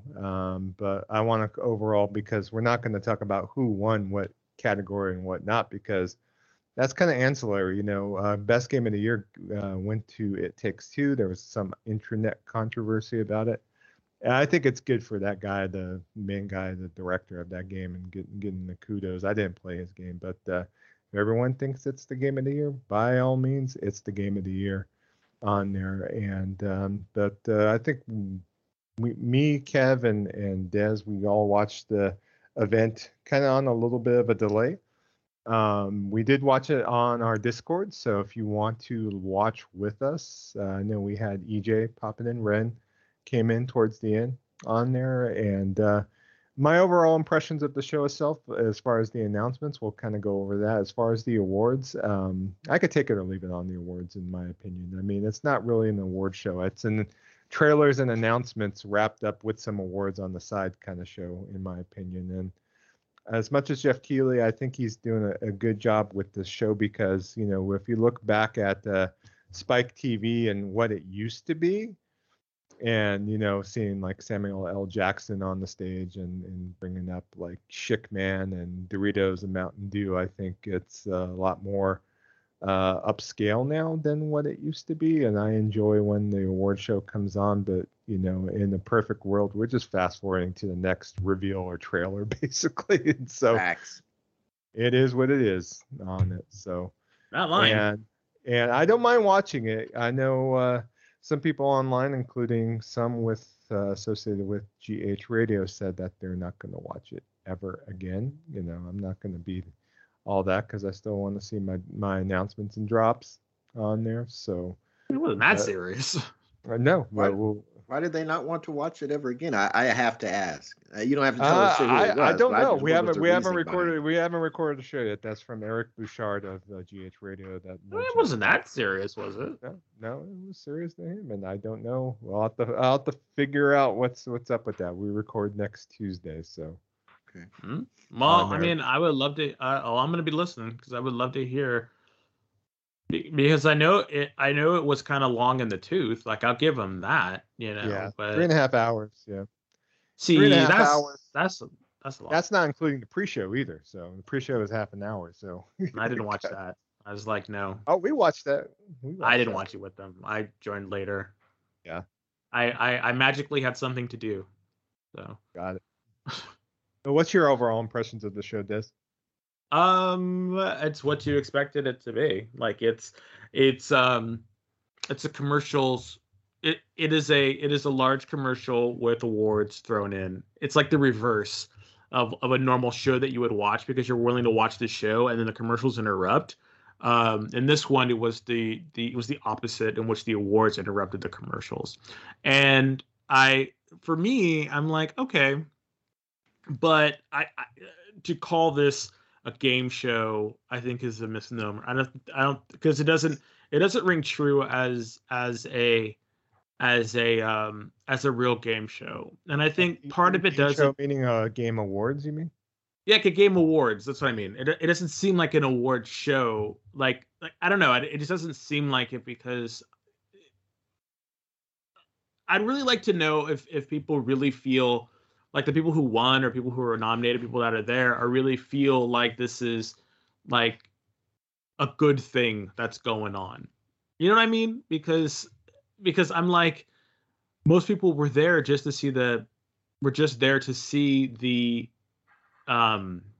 they wanted to see the trailers. And so for me, it was like, were they there to actually celebrate the artistry, or were they just there to see the trailers, you know, for this upcoming thing? Because that's the thing that I understand, is because you can see the trailers literally minutes after they are shown, you know, on YouTube. So it's like, so I don't know. It's just, that's the thing for me. And I don't really know, like, at no other game shows has that, because when someone watches the Oscars or another one, like, they're generally there to see the Oscars, you know, or to see, you know, this stuff. And so it's kind of this, I don't know. I think sometimes the trailers do a disservice to the authenticity of the award show if people are just there to see the award, you know, or sorry, or they're just there to see the trailers, you know. And I think that's something that someone could think about or investigate if they gave a shit, but they probably don't. And that's fine. That's fine if they don't want to. It's just, I'm sitting there and I was like, I'm sitting there and I'm watching it, and I'm really kind of looking at, oh, that's really cool, or that's really awesome. And shows are like, let's go. I'm like, no, I want to see this. So it was just a kind of weird situation, you know, that I found myself in, because I was really wondering. I was like, you know, we're watching this, but are we really watching it? Does it really matter? You know, does it really matter who won what? Or I don't know. I think in the grand scheme of things, you know, do awards really matter? You know. But I guess that's just the weird existential thing about like awards and stuff. But I think that's much more deeper than this conversation needed to get. For me, I thought the award show was kind of boring. And the like, I just thought they were kind of boring. You know, I didn't think there was any. Maybe like three. Trailers that I thought that were really like, oh shit, and I actually sat up and I thought were really kind of cool. The rest of the stuff was just kind of like, okay, you know, this is nice, but nothing really made me. There was maybe like 5 things that I thought, okay, that's kind of cool, but the rest of it was just kind of like, okay. And then what was hilarious was, after it was all over, I just went to my YouTubers, my YouTube people, the streamers that I watched, and I just, you know, watched their content to see what their thoughts were, you know, and kind of, so that's really what I did. So it's like, I don't know, like I think I could take it or leave it in the grand scheme of things, you know, but it's all right. You know, how about you, Kev? Right. For me, I don't care about awards. I probably would if I was making a living in that industry, to a certain extent, but I don't care about awards. None of the movies that I cared about ever won any award. None of the, you know, very few of the musicians that I listened to ever got a Grammy. So award ceremonies in general, I couldn't care less about. The reason I watched it was to see the announcements. Mm-hmm. That's it. Couldn't care less about who got what, who won what. It can be for interesting discussion, but outside of that, did not care. Don't care about seeing all them people on stage, quote unquote, singing. Didn't care about Sting performing. You know, it is what it is. So, but I think, is it a good thing? Are the Game Awards a good thing in general? Yeah, I think it is. I think it's good for the industry to celebrate within itself the achievements that industry has made. I think it's great. But outside of that, I'll put it to you this way. If the Game Awards had no announcements, I wouldn't even watch it. Would not watch it. Yeah, I agree. I wouldn't watch it either. I would just wait, you know, and see what happened on. I'd let someone cover it, you know. And I think And that's kind of, for me, that's kind of like a weird stance, you know, because I think that there should be a way to celebrate, you know, cool games and stuff like that. But I think the way that they're doing it now might not be the best way. So, well, it's because they're trying to mimic the Oscars. It's what they're doing, or a mimic of the Grammys, or a merging of the two. Yeah, traditional stuff. Yeah. So I don't know what they could do to change that, but in the end, at the end of the day, like, I don't watch the Oscars. If the Oscars had trailers in it, would I watch the Oscars? Probably not, given what kind of movies generally win awards over there. It are not movies that I care to watch. I don't care about some French film about, you know, some dude cheating on his wife. I couldn't care less about that type of stuff. You know, you want to show me the next Die Hard, then maybe you've got my attention. Same with the games. You know, if there were no trailers attached to this show, I wouldn't watch it at all. You know, there's other outlets, you know, for actual awards. I know there's the DICE Awards, which is part of the Academy of Interactive Arts and Sciences. They're a nonprofit group that's basically all industry people. They don't telecast that particular award show. That is strictly for the industry on there, and they do vote on that. And that's been in place even prior to even the Game Awards existing on there. So there's other outlets. I know in London, too, they do the Golden Joystick Awards, and that's been in place. That's cool. Since 1983 on there. It's like there was a number of video game magazines that got together, and that has been still in place in the UK and Europe for that amount of time. And in fact, they do have a big to-do in UK and Europe for those awards. And so that's been a separate award show as well. And then there's also another conglomerate of companies in Japan that have Japan Game Awards as well. So, I mean, there's options, is what you're saying. There's options out there. I mean, cool. I like that. I like that Keeley is doing what he's doing, but, you know, there is other places where these people can get better recognized as part of the show, because they're not wrapping it up in a bunch of commercials and advertisements. And I'm there for the commercials and advertisements. If they did a deeper dive on some of the artistry of the games, or, like, you know, focused on that a little bit more, maybe that would make it more quote unquote watchable on there. But the way they kind of got the awards off to the side a little bit, it's just it's not the reason to watch the show. They try to hype everyone up, and then everyone, unfortunately, because they think every game under the sun that they've been waiting 10 years for is going to get announced at the show, they're let down. And I don't come in with expectations. I just want to see what's there, kind of thing. So on there, I know that I was referencing a tweet that someone made to Jeff Keighley directly. And, you know, it was a point that Jeff Keighley actively responded to her on it. I made it a point to talk to Desmond about it, and because she basically went ahead and posted online on the day of the Game Awards, because everyone was expecting Breath of the Wild 2 to show up. She posted, "When I die, I want Jeff Keighley to lower me into my grave so he could let me down one more time." And so she posted good that. Grief. And then Jeff Keighley responded to it, even though he wasn't actually tagged in it. His name was on the tweet, and said, "Okay, I'll be there." Because that makes no sense that she would say that, because like he has, as if he has control over all that. Yeah, the man is that powerful. Okay, give me a break. Well, let's go ahead and dip in, and we'll talk a little bit about some of the things that were announced. I'm not going to go every blow by blow on here. Pre-show had some cool things.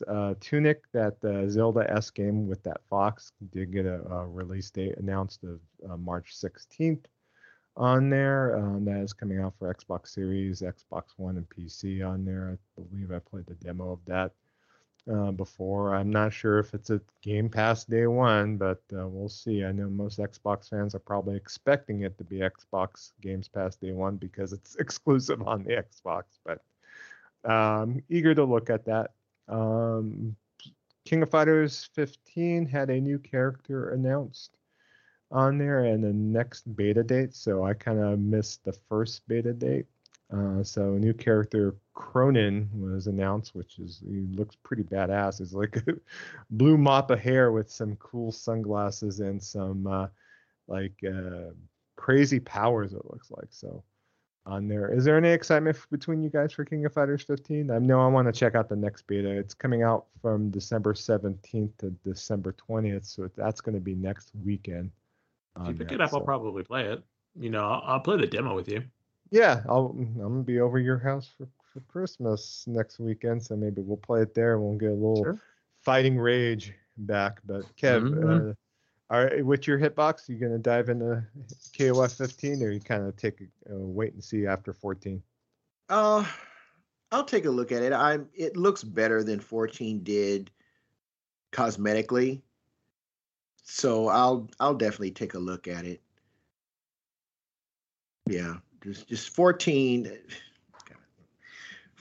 should have been World Heroes. That's what they should have called 14. It should have been World Heroes, you know. And I mean, that's a whole other discussion. But 15, it has some wild characters. It doesn't have anybody that seems really way out there like 14 did. So I think as long as they hold to that design pattern, and the systems are not overly complicated, then, you know, I'll check it out. Yeah, I've been meaning to get back to fighting games, and I know King of Fighters, especially SNK Fighters, have a special place in my heart. You know, that's how I met Desmond. You know, so it's like that's why I'll always play it. Yeah, I think it's good stuff. So, and you know, it might be something new. I still have Guilty Gear Strive in my backlog. I mean, I got things to play if need be, but I think King of Fighters would be also a good add if need be.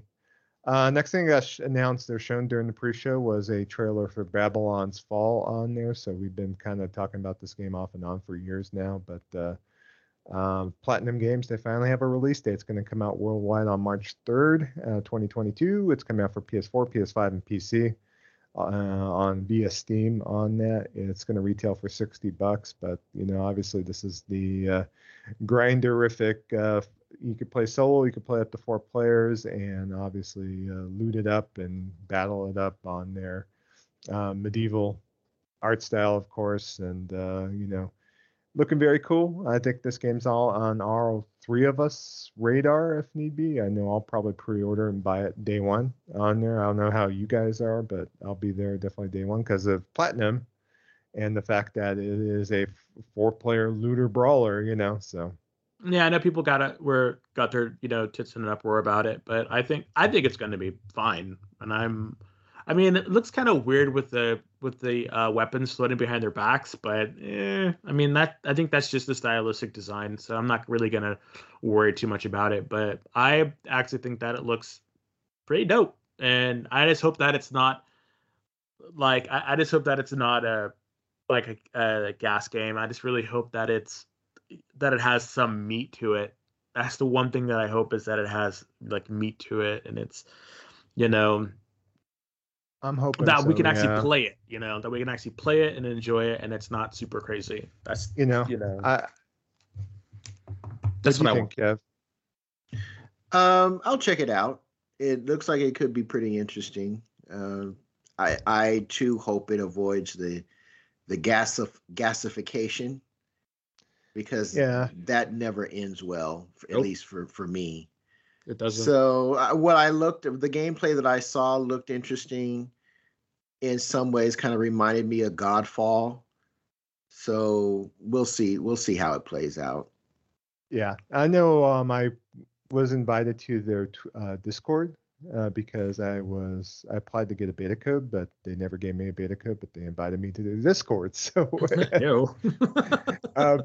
people were commenting, in fact, are they going to be, after the release date was announced, are they going to you know, be able to fix everything in time. And I know they commented too that they did take all the beta feedback from the last closed beta and they are implementing changes. So we'll have to see. But they did comment when they announced the game that it is going to feature new game mode, story content, and weapon types after launch at no additional cost. So either that's going to indicate that, you know, you're going to get further content later on, and that might indicate that's coming in hot. You know, so we'll have to be the judge of that once it does come out and see what happens, and then from there. So also got shown with the pre-show was a gameplay trailer for Evil West on here. And if you didn't remember what Evil West was, it's basically a over-the-top Western third-person shooter from developer Flying Wild Hog, which is also the developer of the Shadow Warrior series. And so very interested. I think it has a really good gameplay style on there. It's coming out in 2022 for everything under the sun. It is going to be coming out for PS4 and Xbox One, so there might be, you know, obviously not the true next gen, but hopefully they have it scalable if need be. But I know your eyebrows were raised at this trailer, right, Kev? Yeah, I'll be getting it. It looks good.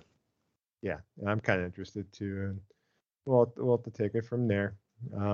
Next thing that they revealed or showed on the pre-show was Persona 4 Ultimax, excuse me. Finally, it's going to be released for modern consoles on here. It's semi-modern consoles, coming out for PS4 and the Switch on there, and also on PC for on March 17th, 2022. It is coming out for only $30, so I'm not sure if we're going to get a physical or not on there, but it kind of brings that Persona fighting game from Arc System Works to the next generation, you know, because this game was stuck on PS3 and Xbox, so Xbox 360 on there. So, and unfortunately, no Xbox fans, you're not getting this port. Too bad, so sad. Oh. But is this something that's worthwhile? You think you're going to pick up the port, Kev? I don't think I'll pick up the port because I have the PS3 version, and I just couldn't get into the combat system. The combat system was kind of like BlazBlue, where each character kind of controlled uniquely, and that's great and all, but it also means that you have to spend a lot of time trying to master whatever character you're trying to play as.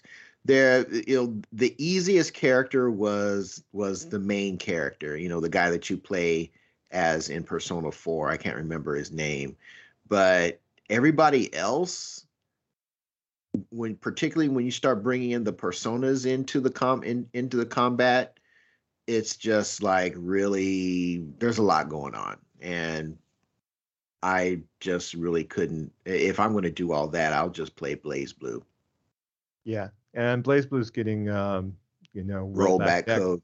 Yeah, that's coming out pretty soon. So, and I got Central Fiction in my backlog. So I do too. That might be something to look forward to there versus playing this game. But I'm glad for Persona fans that they get a chance. I know EJ was excited for this, so I definitely think he's going to pick it up day one. So day one get for him. So, and then we'll get into the meat of the show, and then the world-tastic Jeff Keighley. Oh my God, I can't believe this is gameplay trailer of Senua Saga Hellblade 2 on there. So, 6-minute trailer busted out from Ninja Theory. We all watched it. I know Dez, I think, had to step out during this time. I watched it later, though. Well, yeah. I watched part of it later. Now it's just kind of like, eh. You know, I don't know where gameplay comes into the mix with this trailer. You have to watch it and see it for yourself. There was a nice, healthy internet discussion afterwards that resulted in me banning a couple, you know, people, or like blocking a couple people, because you know the Xbox trolls came out to say, "Oh, look at the difference between Senua Saga Hellblade 2 trailer and Horizon's Forbidden West.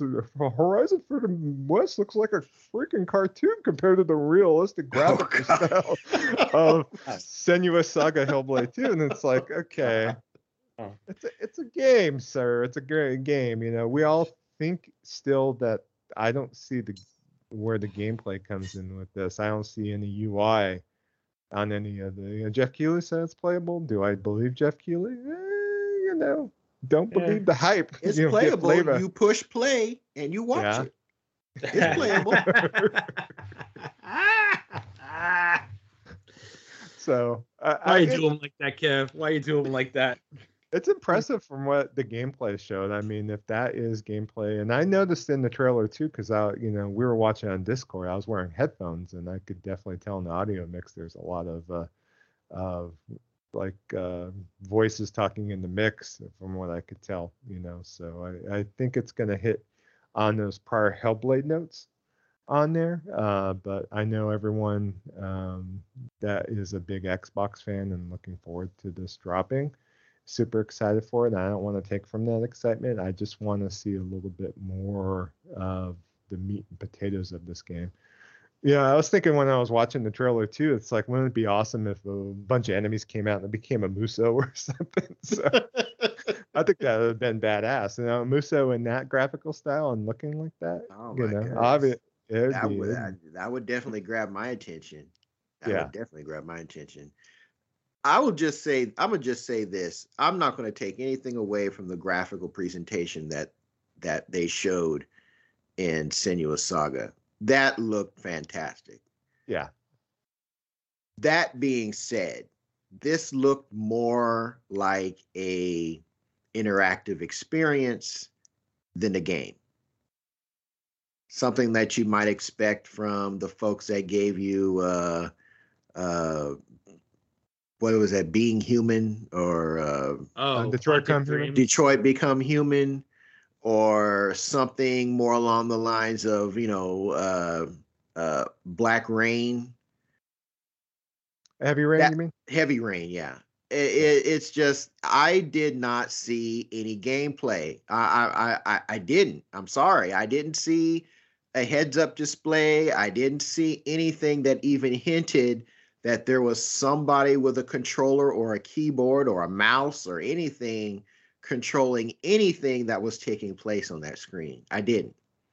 And hopefully in the coming days that they'll bring out some proof that'll prove that wrong, because if this is gameplay on you using somebody's controller, using an Xbox an Xbox Series controller, then we can talk. But until then, I saw an interactive experience. I didn't see a game. Good Guru and Premier out there, show me some living proof. So, but what do you think? What do you think of it, Desmond? I mean, pretty much. I don't think. Well, I have to agree with Kevin. If I remember the first one, there really wasn't a heads-up display in the first one, if I remember correctly, and it was just you would kind of walk around.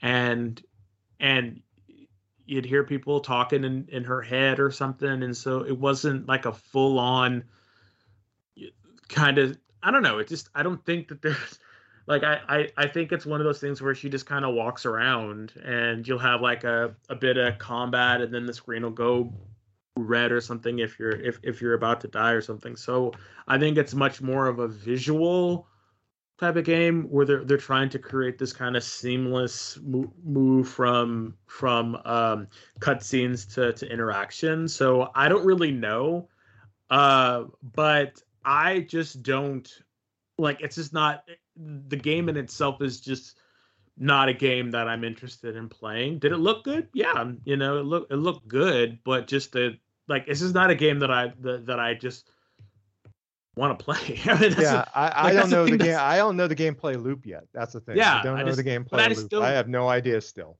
But I remember from the first one, and while the first one, looked good, I just have no desire to, play the game. Someone experiencing mental health or some weird Celtic stuff. It just I'll take a pass on that. Looks good, but I'll let other people experience that. Thank you. Bye bye.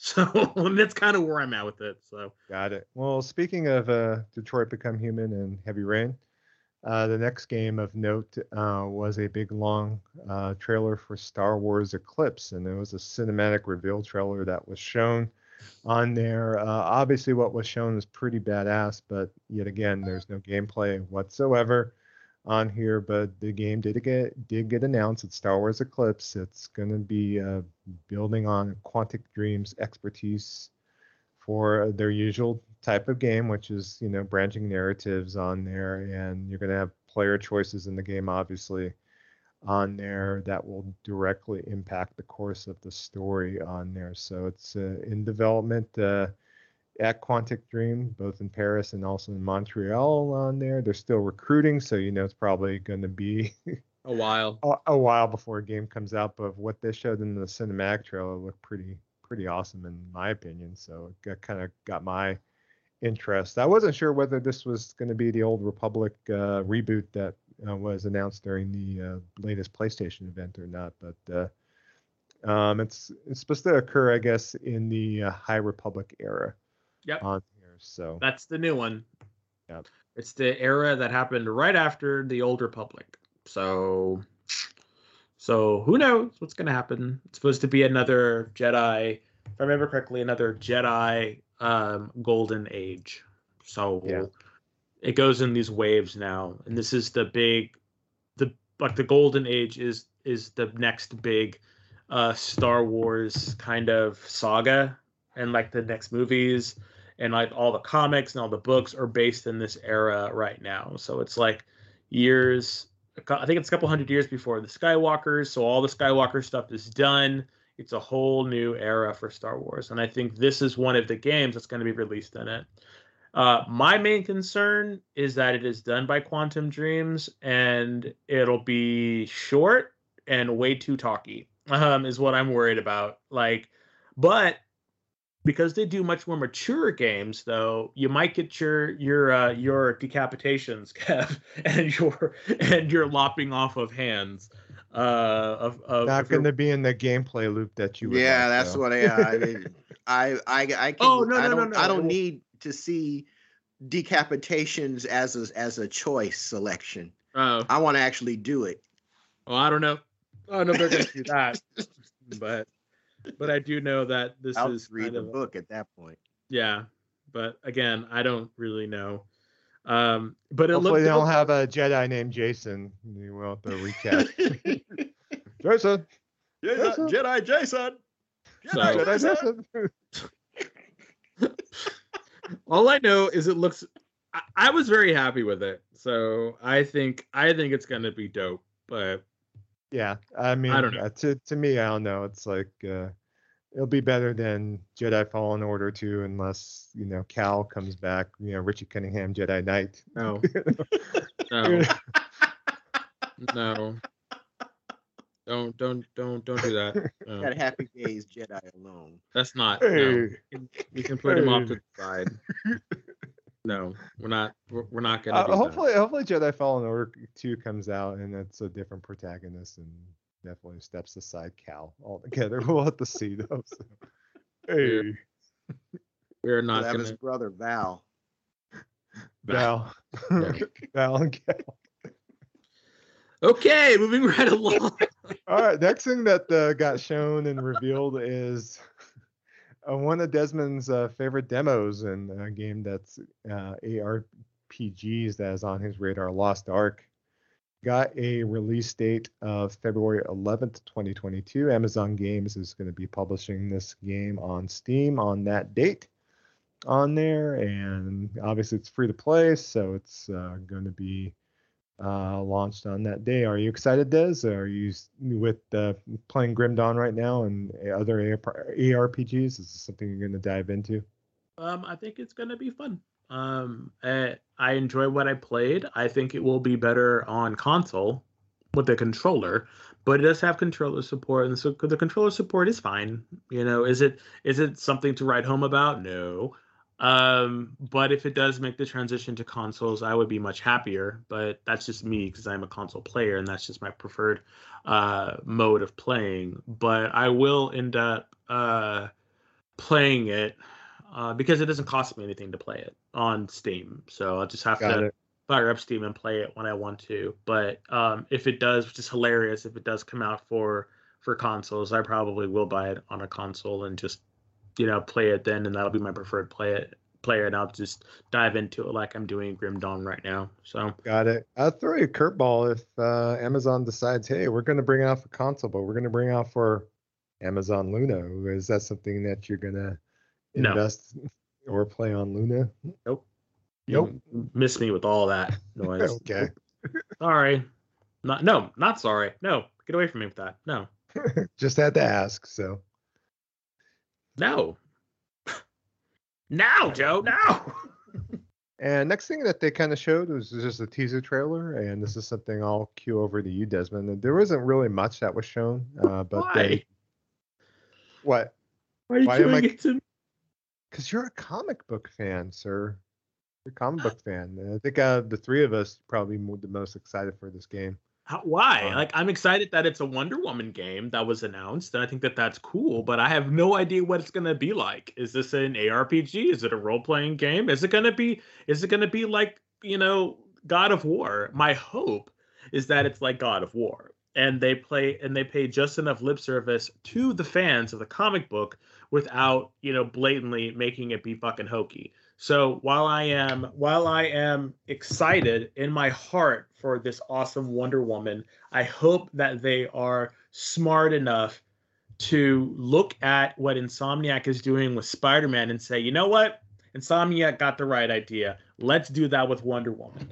And then we get Amazon's. We get her going to Metropolis. We get Themyscira. We get her globetrotting and meeting Batman, meeting Superman. And then having to fight Ares or Dr. Poison or whatever Cheetah.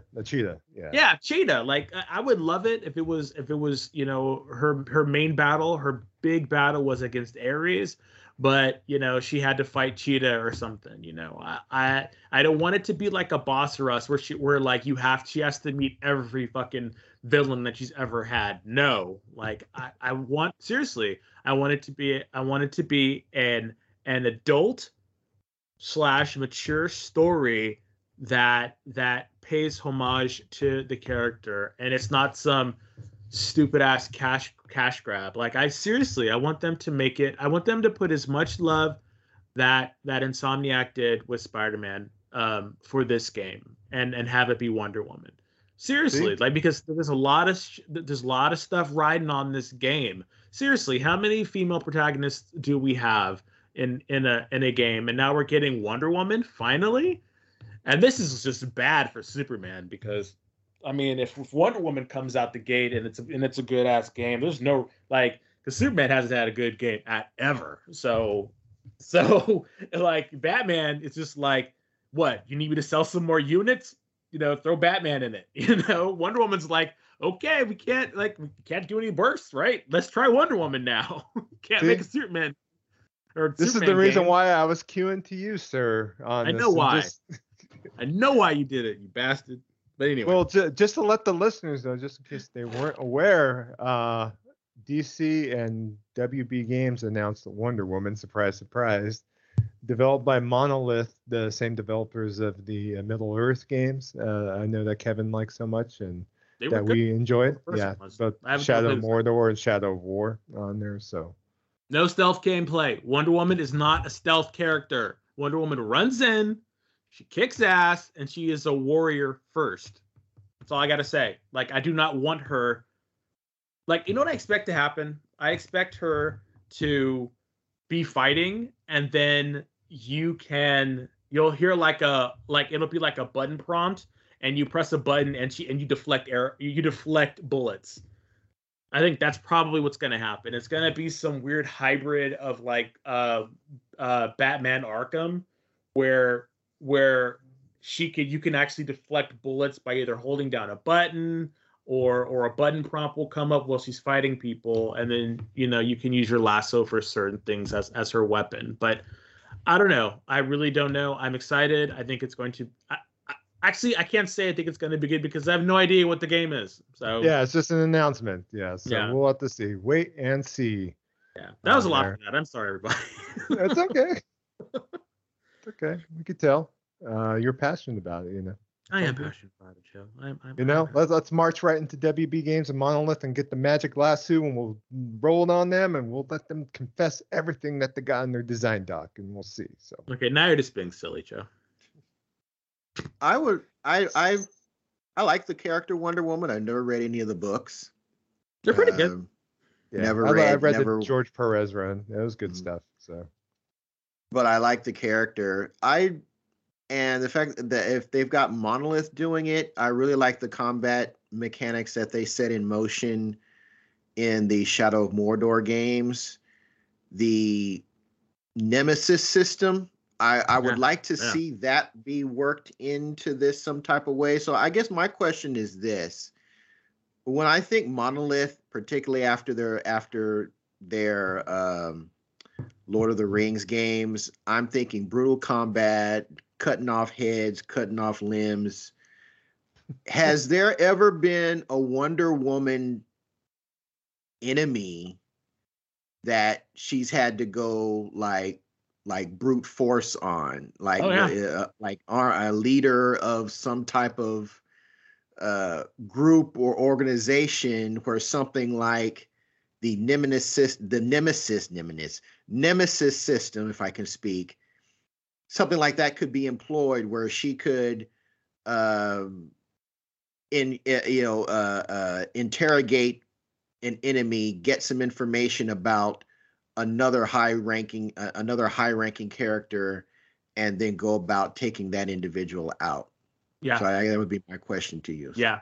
Yeah. Wonder Woman has killed fools left and right. And she has her one of her defining characteristics was breaking Maxwell Lord's neck in a comic book, just shocking the shit out of everybody when she did it. Literally just broke his neck.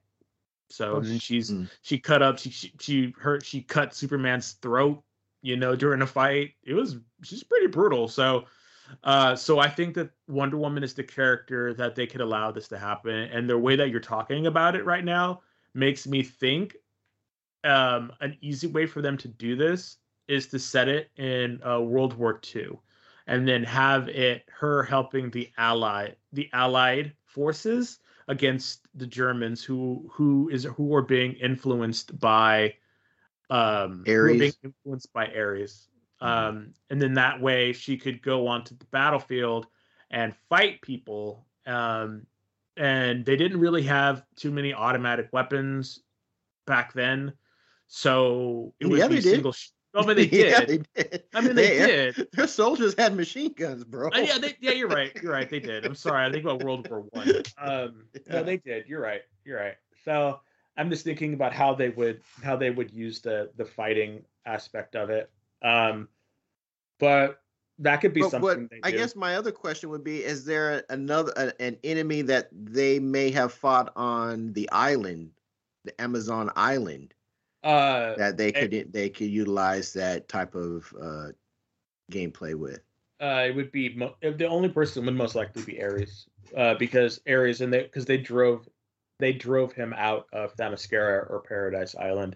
It depends on which era of Wonder Woman you're thinking about, because they really changed her origin up a bit. So it really depends on which Wonder Woman you're looking at.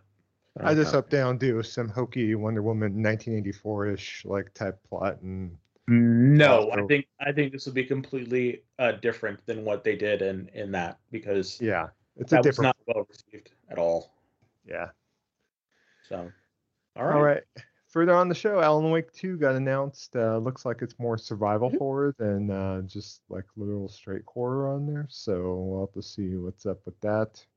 Any comments from me, Dirty, about Alan Wake 2? It looks interesting, looks good. I think Remedy will be able to move forward and make this a really good game. So, who knows? I never played the first one, so I don't really have a base or an expectation for the second. Got it. So, yeah, they Remaster just came out, so it's up for everyone to check out it, and maybe we'll talk about it later if one of us gets a chance to play it if need be. Horizon Forbidden West was shown, new gameplay trailer, a lot of just cuts to different monsters, different biomes and different areas on there in the game. It just looks great on there. You know, whoever on Twitter that wants to say, oh, it looks like a cartoon compared to the gritty Senua Sacrifice Hellblade 2. Why? At least that one had gameplay. At least Horizon had gameplay. Yep. Not lying. All I saw was a movie. And me and Kevin were kind of tripping because it's like, what's this new game? It kind of looks like Destiny. It looks like they kind of opened off Destiny a bit on there. And lo and behold, we saw like Eris Morn in the background towards the end. It's like, oh, she's back.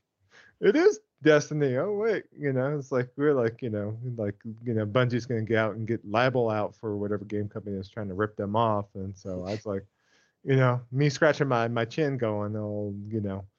You know, I used to be a user of Destiny, and then, you know, I weaned myself off with my Destiny methadone, and it's like, and looking at this thing, it's like, oh, do I want to take another hit again? I don't know, but definitely look cool. It's a trailer. You know, whether I'm going to get back and start grinding and doing Iron Banner again, I don't, you know. If I do it, great. Pray for me. That's all I can say. Have fun, buddy. I know my fellow co-hosts here are done with Destiny too, so you know I don't want to speak for you, but I'm speaking for you. So, I kind of want to say that I'm done with Destiny. Yeah, I don't. If I were to jump in, I wouldn't even know where to start. I really wouldn't. I'm not starting over. So yeah, I'm not going to do that. Definitely not going to do that. And next thing of note, Keeley came out and said, oh, my Japanese friend, let me know. You want me to show this trailer. This is new game, new IP. And so, yeah, and they followed and showed a game called Slitterhead. It's from one of the creators of Silent Hill, Siren, and Gravity Rush on here. These folks separated from Sony Computer Entertainment of Japan because they fired everyone, basically laid everyone off. And so they went off and did their own new game. And yeah, the game is kind of bizarre. A lot of typical Silent Hill influences, you know, like normal Japanese people like opening up, tongues coming out, like, you know. Yeah, I'm good. Horror aspects to it. Music from Akira Yamamoto, which is the original like musical composer for Silent Hill. On there, and I'm taking a wait and see. I think all of us are probably taking a wait and see on it. I will not be buying it. Yeah, I know Dez won't. Yeah. Hell no. Don't mean to speak to you, man, but any thoughts, Kev? No. I kind of want to know what the gameplay loop is. It looks like you're dealing with yokai. Yeah. Of some sort. If I'm remembering my yokai lore, there is a type that can mimic human, that mimics human beings and likes to eat people. So if you're dealing with that type, I would like to know if it's going to be in an action aspect or some type of survival, so 3D third person survival horror aspect. The idea has me intrigued. Definitely. Got it. Yeah, it's kind of similar to the anime / manga Parasite. You know, it kind of has the same kind of. That's kind of what I was thinking too. Yeah. That was kind of like what I was. Except Parasite was an alien. These kind of look more like yokai. They look what they're trying Japanese mythical Japanese monsters. Yeah. Yeah. Cuphead DLC was shown. They had a musical number. We fast forward through that, you know, as much as probably it's great musically. I thought it was great. Well, the DLC, the DLC trailer, like for me, that wins for best trailer. I thought that was like if they did an award for best trailer during it, I think that would win. That looked it looks so much fun. It actually had gameplay. It had puppets. It really sold to me what they were doing, and I thought that was a really cool trailer. Will I buy it? I don't know, but yeah, it's some different cutscenes too, with like a clay animated Cuphead too, which I think would be cool just as a separate game in of itself by itself too. You know, if they wanted to do like a more of a I want to say clay fighter, more like like the Neverhood game that came out. I'm trying to remember the name of it, but if it was animated in that style, it'd be kind of cool. So Sonic Frontiers was shown, open world Sonic game from Sonic Team. I think all three of us are indifferent. I am indifferent. So next. So yeah, I was like, okay, I'm hey, you ride that Sonic train until the wheels fall off, buddy. You milk it for all it's worth. Go on, Sega, get your money. And then next thing was shown was this game that has been shown at the PlayStation events before, Titcha. I don't know if I'm pronouncing that properly. I think it's Chia. Chia. There you go. Thank you, Kevin, for the save on there. So, because I enunciate pretty badly there. Yeah, there's a gameplay reveal trailer. It's an open world adventure game. It's based in an island in the South Pacific on there. We talked about this game before. It's inspired by New Caledonia, but it just looks kind of cool. It almost like has a very good adventure, like Zelda-esque vibe, but there's a transformation basically that you see the little girl in the aspect transform into animals and into birds, and be moving around the island if need be on there. And I think it definitely has potential on there. I'm not just saying it has potential as a PlayStation stan, quote unquote, ha ha ha, you know, but I think it might be a day one get. Any thoughts about this game, about Chia? It looked cute enough to pick up on a sale. Like the whole thing of her turning into weird stuff was kind of cool, because I don't think I've ever played anything like that. So yeah. I think that's stuff like that is just ripe for puzzle solving and stuff like that. Yeah, I think it's a better evolved Windbound, if you know of that game on there. Less survival, more adventure, and I think that's good in my book. So next thing that was shown that I think we all commented on and enjoyed was Warner Brothers showed and with an Amanda Waller appearance on the Game Awards herself. That was weird. Like I love Deborah Oliver, but I was not expecting that. Yeah, it's better than rolling out Schick Man or whatever else Keeley might have busted out. But they showed a nice trailer for Suicide Squad: Kill the Justice League and got to see some gameplay on here, so show me the receipts on this, and I have to say, this is probably going to be a day one get. I enjoyed the Suicide Squad movie, not the last one, most current one, but and I'm a fan of the books. I'm a DC fan in general. So any impressions? Des, we'll go with you first. It looks good. Probably day one get for me as well. I hope it's multiplayer. That way we can play together. Kev, any thoughts before we move on? It looks fun. I don't know anything about Suicide Squad because I've never, even when I was into comic books, I never really read DC. But I saw a lot of what looked like an interesting action. So yeah. I just hope it's not the Avengers. No. Avengers switcheroo, because in the trailers the Avengers looked pretty dope. It did, but it turned out to be trash mechanically. It's a Rocksteady game, so if you trusted Rocksteady to do the Arkham series, they're not gonna kill the Justice League. This is all about they're probably gonna have to change it up and go after Brainiac, because there ain't no way they killing the Justice League. Sorry, like not these C-list characters. Mm-hmm. And no, I mean, like I was talking like mechanically, like yeah, like to bring it up to like a gassing it up. Yeah. Oh no, yeah, I don't think. I hope they don't do that. No, they're not going to gas it up. It's Rocksteady. So. Well, even mechanically, like I said, the reason why I didn't like Avengers because I had to dodge using the Hulk, which made absolutely no sense.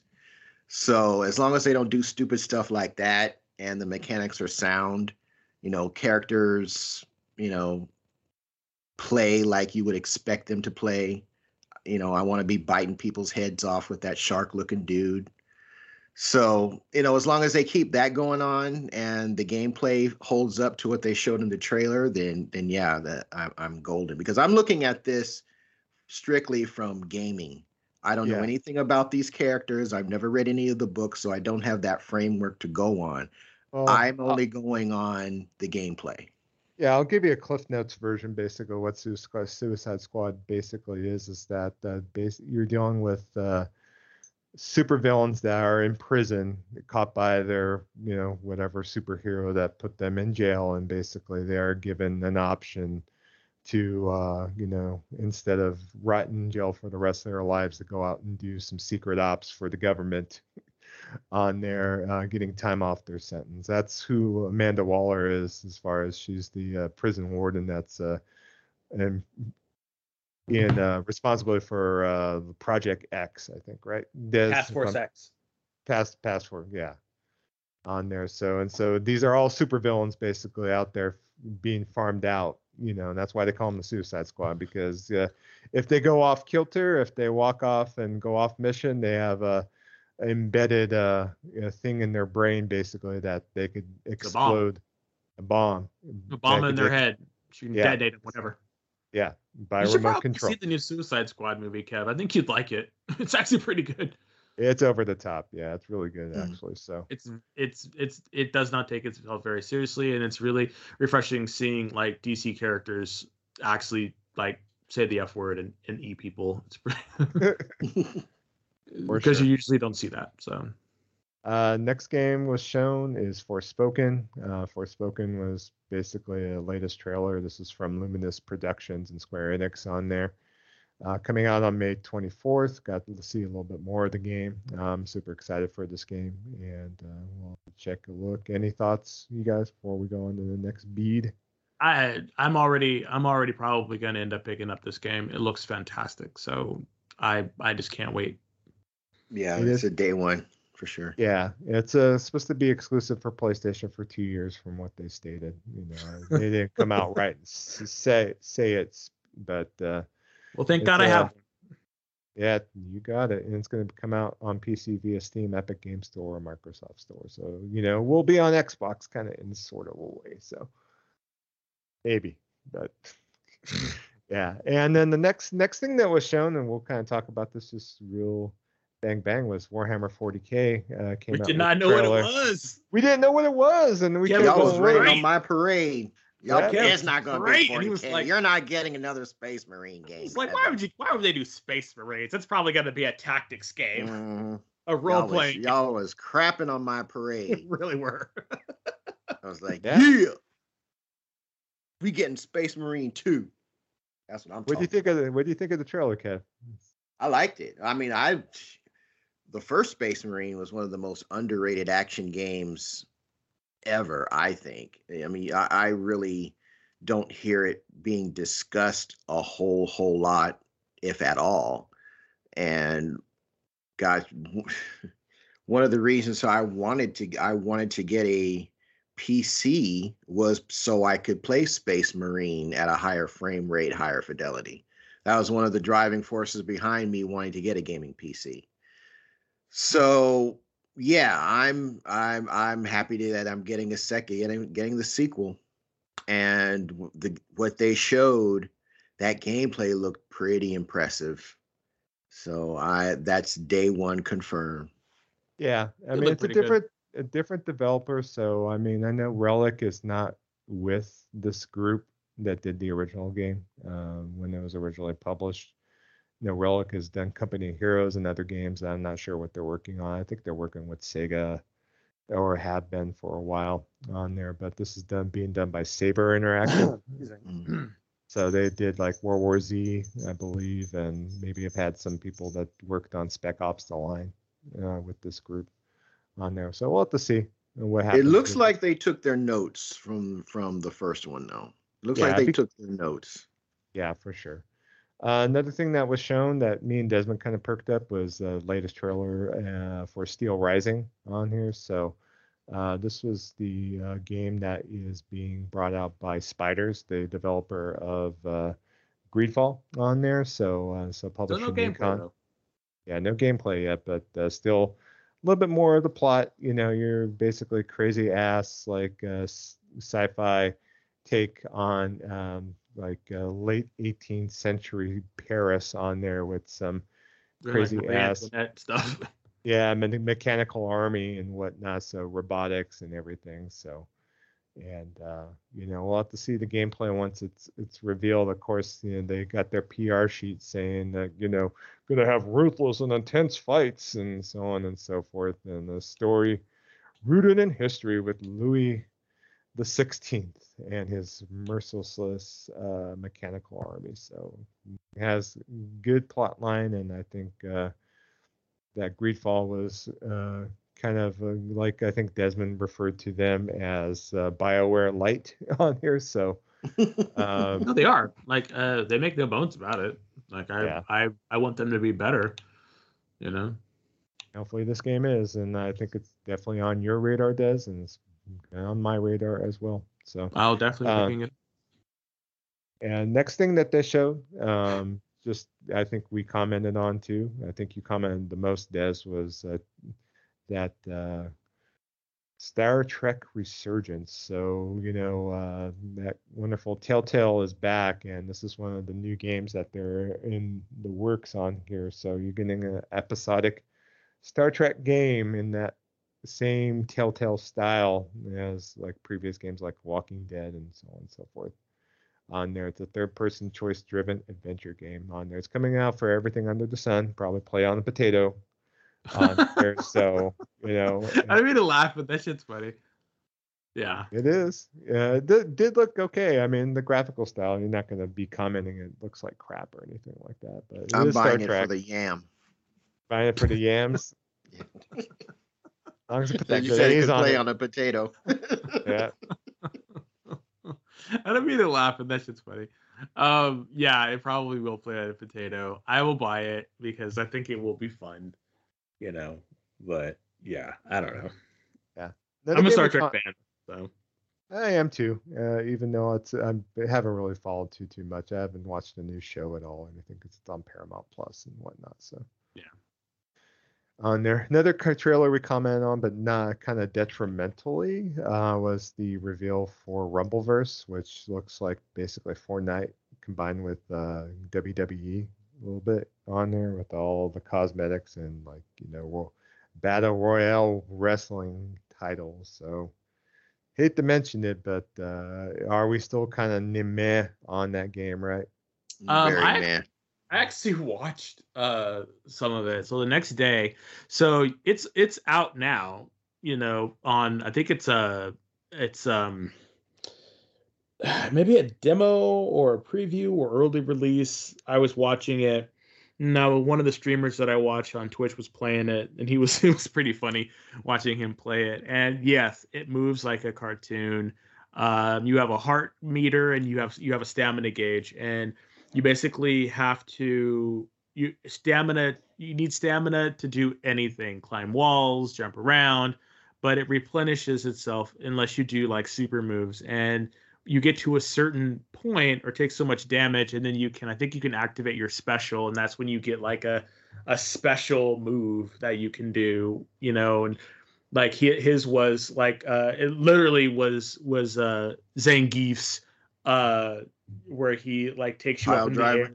Yeah, it's his like you literally get that. It was one of the moves, and I think you can customize your character for different types of moves that you want. And you know, you can build them for stamina, you can build them for health, you can build them for whatever you want. But that's literally it. And then in the world, you have, you know, giant chicken legs you can eat to replenish, or sodas that you can drink to get your stamina back and stuff. So it's all the telltale signs of a normal battle royale. But the thing about it was, it was all this. It's like it's a cityscape. And they have bouncing things you can bounce on and stuff, and it just gets super small. And I mean, it's literally a battle royale in the most basic terms of a battle royale, you know. And this is just another spin on it. Does it look fun? I mean, he seemed to be having fun when he was playing it. You do have counters. Or you do have like blocks and stuff to block people. But at the end of the day, I don't know how fun this is. I don't know. I mean, I don't know. I probably will not be playing it. If it comes out for like, you know, PSN for free, then I might check it out. But, you know, Which I think it's a free-to-play game anyway, so... Yeah, it's a free-to-play game, yeah. It's a free-to-play game. So, like, I'm not going to pick it up unless it comes to a console, and even then, it's coming for everything under the sun. Yeah. PS5, 4, Series, Xbox One, PC. So, I just don't think this is going to be, like, the battle royale that's going to bring me in. I think it's fun that it's hand-to-hand, you know, and you can't, like, shoot people, so there is a level of skill that you have to do if you like wrestling against multiple people, but if you get ganged up on, then you're toast, because he got ganged up on and it was sad. Like it was really sad. And so, but I don't know. I mean, I can't see myself playing this, but after watching it and actually seeing gameplay, seeing him play it, you know, and the amount of shit talk you can tell when you KO people was kind of fun. So I watched him get number one in the match, and I watched him get like knocked out of as number like 39 out of 40. So it was kind of funny seeing him get his ass, like he's like, no, don't do me like that, no. So there was comedy in it, you know. But I can't see myself playing it though. No. Got it. Next thing of note, really not of note, but I want to mention it, was Crossfire X got finally a release date. This is the first-person shooter from Smilegate that they basically went out and hired Remedy to create a first-person campaign for, and so lo and behold, they did. It's going to be an Xbox Series and Xbox One exclusive. It's not coming out for PC for some reason, which a lot of people were kind of raising their eyebrow out, but it's coming out on February the 10th. Crossfire X is based on a free-to-play multiplayer first-person shooter from Korea on here, but they do have a single-player campaign on there where you could basically pick your faction between Global Risk and Blacklist on there and fight against each other in objective-based missions on here. I just kind of, you know... There was a much to do with this. There's a little bit of mystery of this game when it was first announced during an Xbox event last year. Like, I think it was originally revealed like during that bad COVID like summer Xbox Expo, if you remember that. And we'll have to see. February release date's kind of hard with all these other games coming out. It's going to get lost in the shuffle, and a lot of people are wondering, why isn't it on Games Pass? Because it's an Xbox exclusive yet again, and they are not indicating it's Games Pass. So it's not coming out for PC, not coming out for Games Pass. It's probably just going to come and go without any note. So we'll see. Probably. On it, but another game that caught our eye and we were asking questions until we found out the answers was this co-op action shooter Arc Raiders that got a trailer shown. And so Desmond wound up doing a little research after the fact. We wasn't sure because they have a lot of cool aspects to the gameplay from what it looked like, but yeah, lo and behold, we found out it is free to play, and it's a lot of ex-EA DICE employees, you know, that got burnt out from making Battlefield, so they went ahead and, you know, ponied up with some company called Nexon, you know, that wonderful Chinese startup that owns a lot of the industry right now on there. Get your money. Gonna get that money on there, but yeah, this is a free-to-play tactical first person shooter. Actually, no, it's not first person, it's third person, excuse me, on there. It looked kind of cool from the aspects of it, and it is coming out initially for PC, but it's going to be coming out for also PS5 and Series consoles in 2022, and it is free to play, and it is co-op, so I'm not sure, since it's third person, if you guys are kind of, you know, maybe willing to give it a shot since it's co-op. I don't know. The thing about it though is how much gas is going to be, you know, in it. That's the thing for me, because the game technically to me looks pretty good, you know. And if it's from DICE, I'm like, okay, you know. And I know why it's free to play. It's because they can try to make more money off of the whatever cosmetic or game shop they're going to do. So I'm not surprised by that, you know. Given most likely it's part of the deal that they had to make with Nexon. But my question is, how much of it's going to be gas? Because I think it would be fun to run around playing a PvE experience with people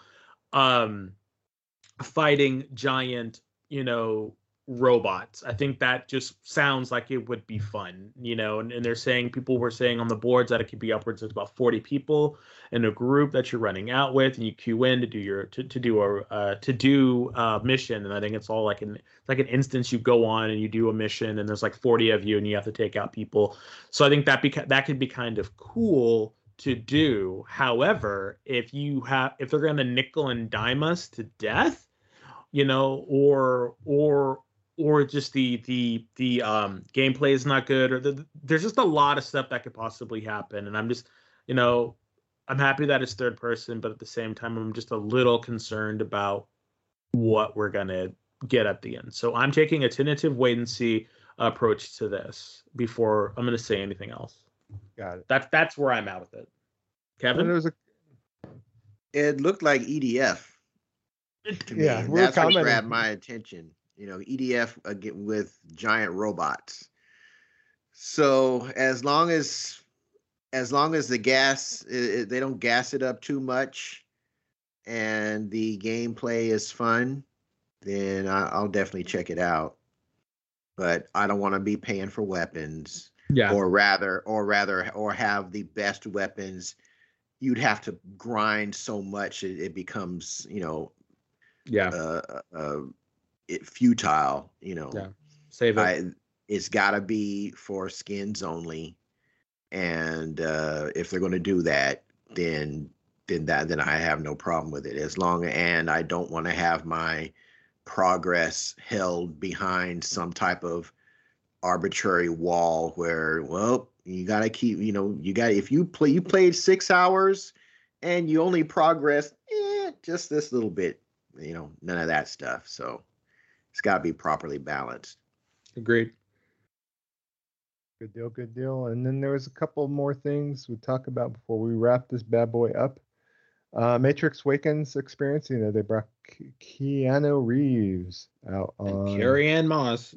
Yep. He must be friends with Keeley, because wasn't he at the other one last year?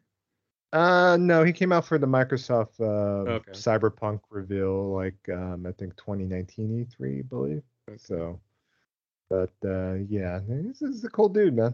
I'm just reading about Keanu on there, but you know, I don't really care about the Matrix. You guys have any comments about this thing? Nope. I know it's the Matrix Awakens experience, interactive. They're just trying to sell cards. It's fine. Yeah.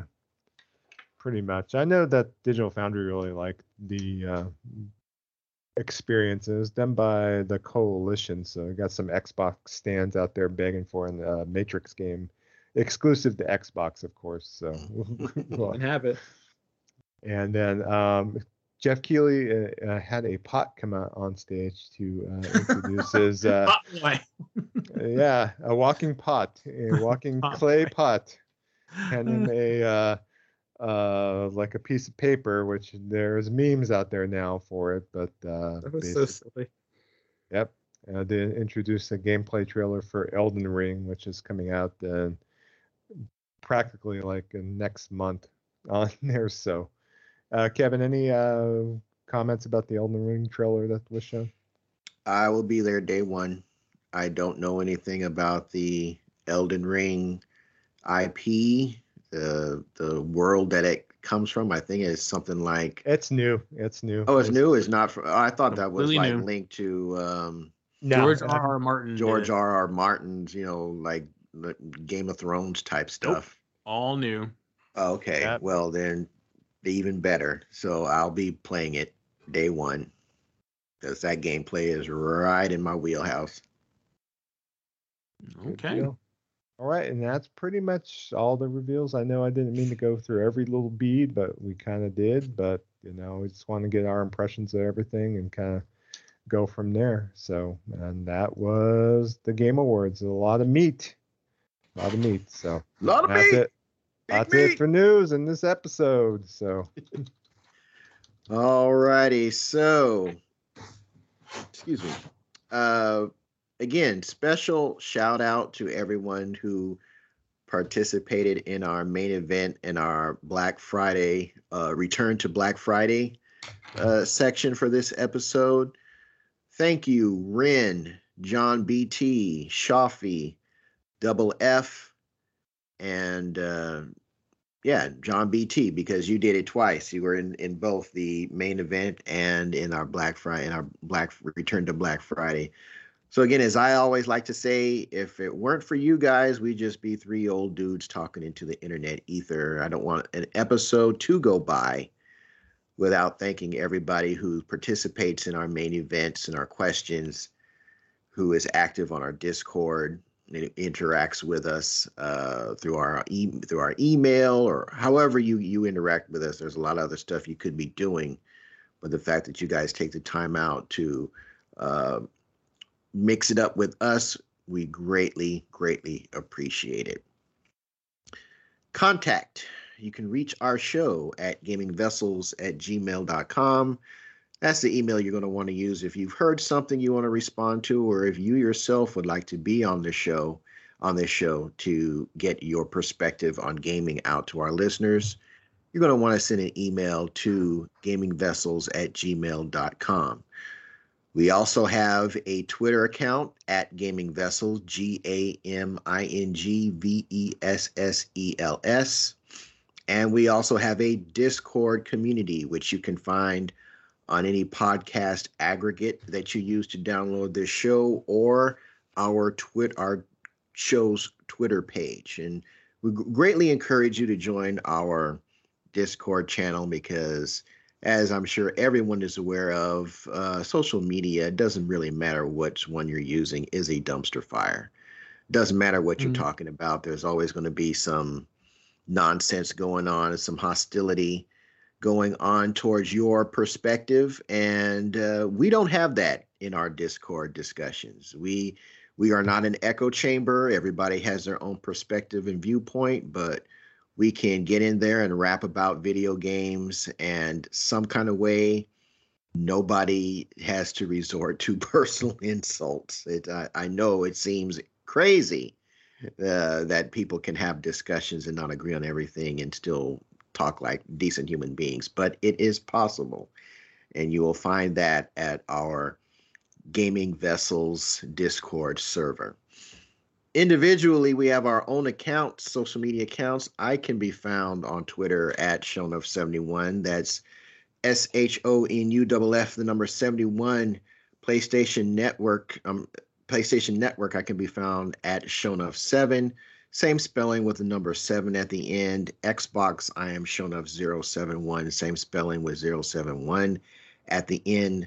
Steam, I am ShonaF71, same spelling as originally, and on Switch, my friend code 7658-2155-3309. So, Dez, where can folks get a hold of you at, man? Alrighty, everybody. You can find me on Twitter at the Nemo6. That's TheNemosix. You can find me on Twitter. Sorry, you can find me on PSN, Steam, Xbox Live. At Nemo Tigger, that's NEMOTGGR. And you can find me on Nintendo. My friend code is 5280-6674-4519. I'm always looking for people to play Mario Party with, so hit me up. But if you do, and you want to be our friends, let us know how you heard about us. Mention the show or something, because we want to talk to people, not bots. And Joe, where can folks find you, Mr. Jabroni Chief? They can find me on Twitter under the handle Jabroni Chief. I'm also on all of these services, PSN and Steam. I'm under the handle Jabroni Chief. Xbox Jabroni Chief 374, Nintendo 4712-5953-1409. All right. So, folks, we know it's been a long one, but we're finally bringing episode 150 to a close. For Dez, the Bay Area Terror, a.k.a. the high-res hater, a.k.a. the cat daddy, a.k.a. the gamer stepdaddy. And for Trader Joe, a.k.a. the Jabroni Chief. Yeah. Who is that food max of gaming, who can maximize your gaming dollar. I am ShonaF71, a.k.a. Digger Dulamite. Purple bling bling. Y'all. Y'all. Not missed that. We will be back next week, episode 151, in your ears. Peace. Going straight psycho. 151 in the brain. No.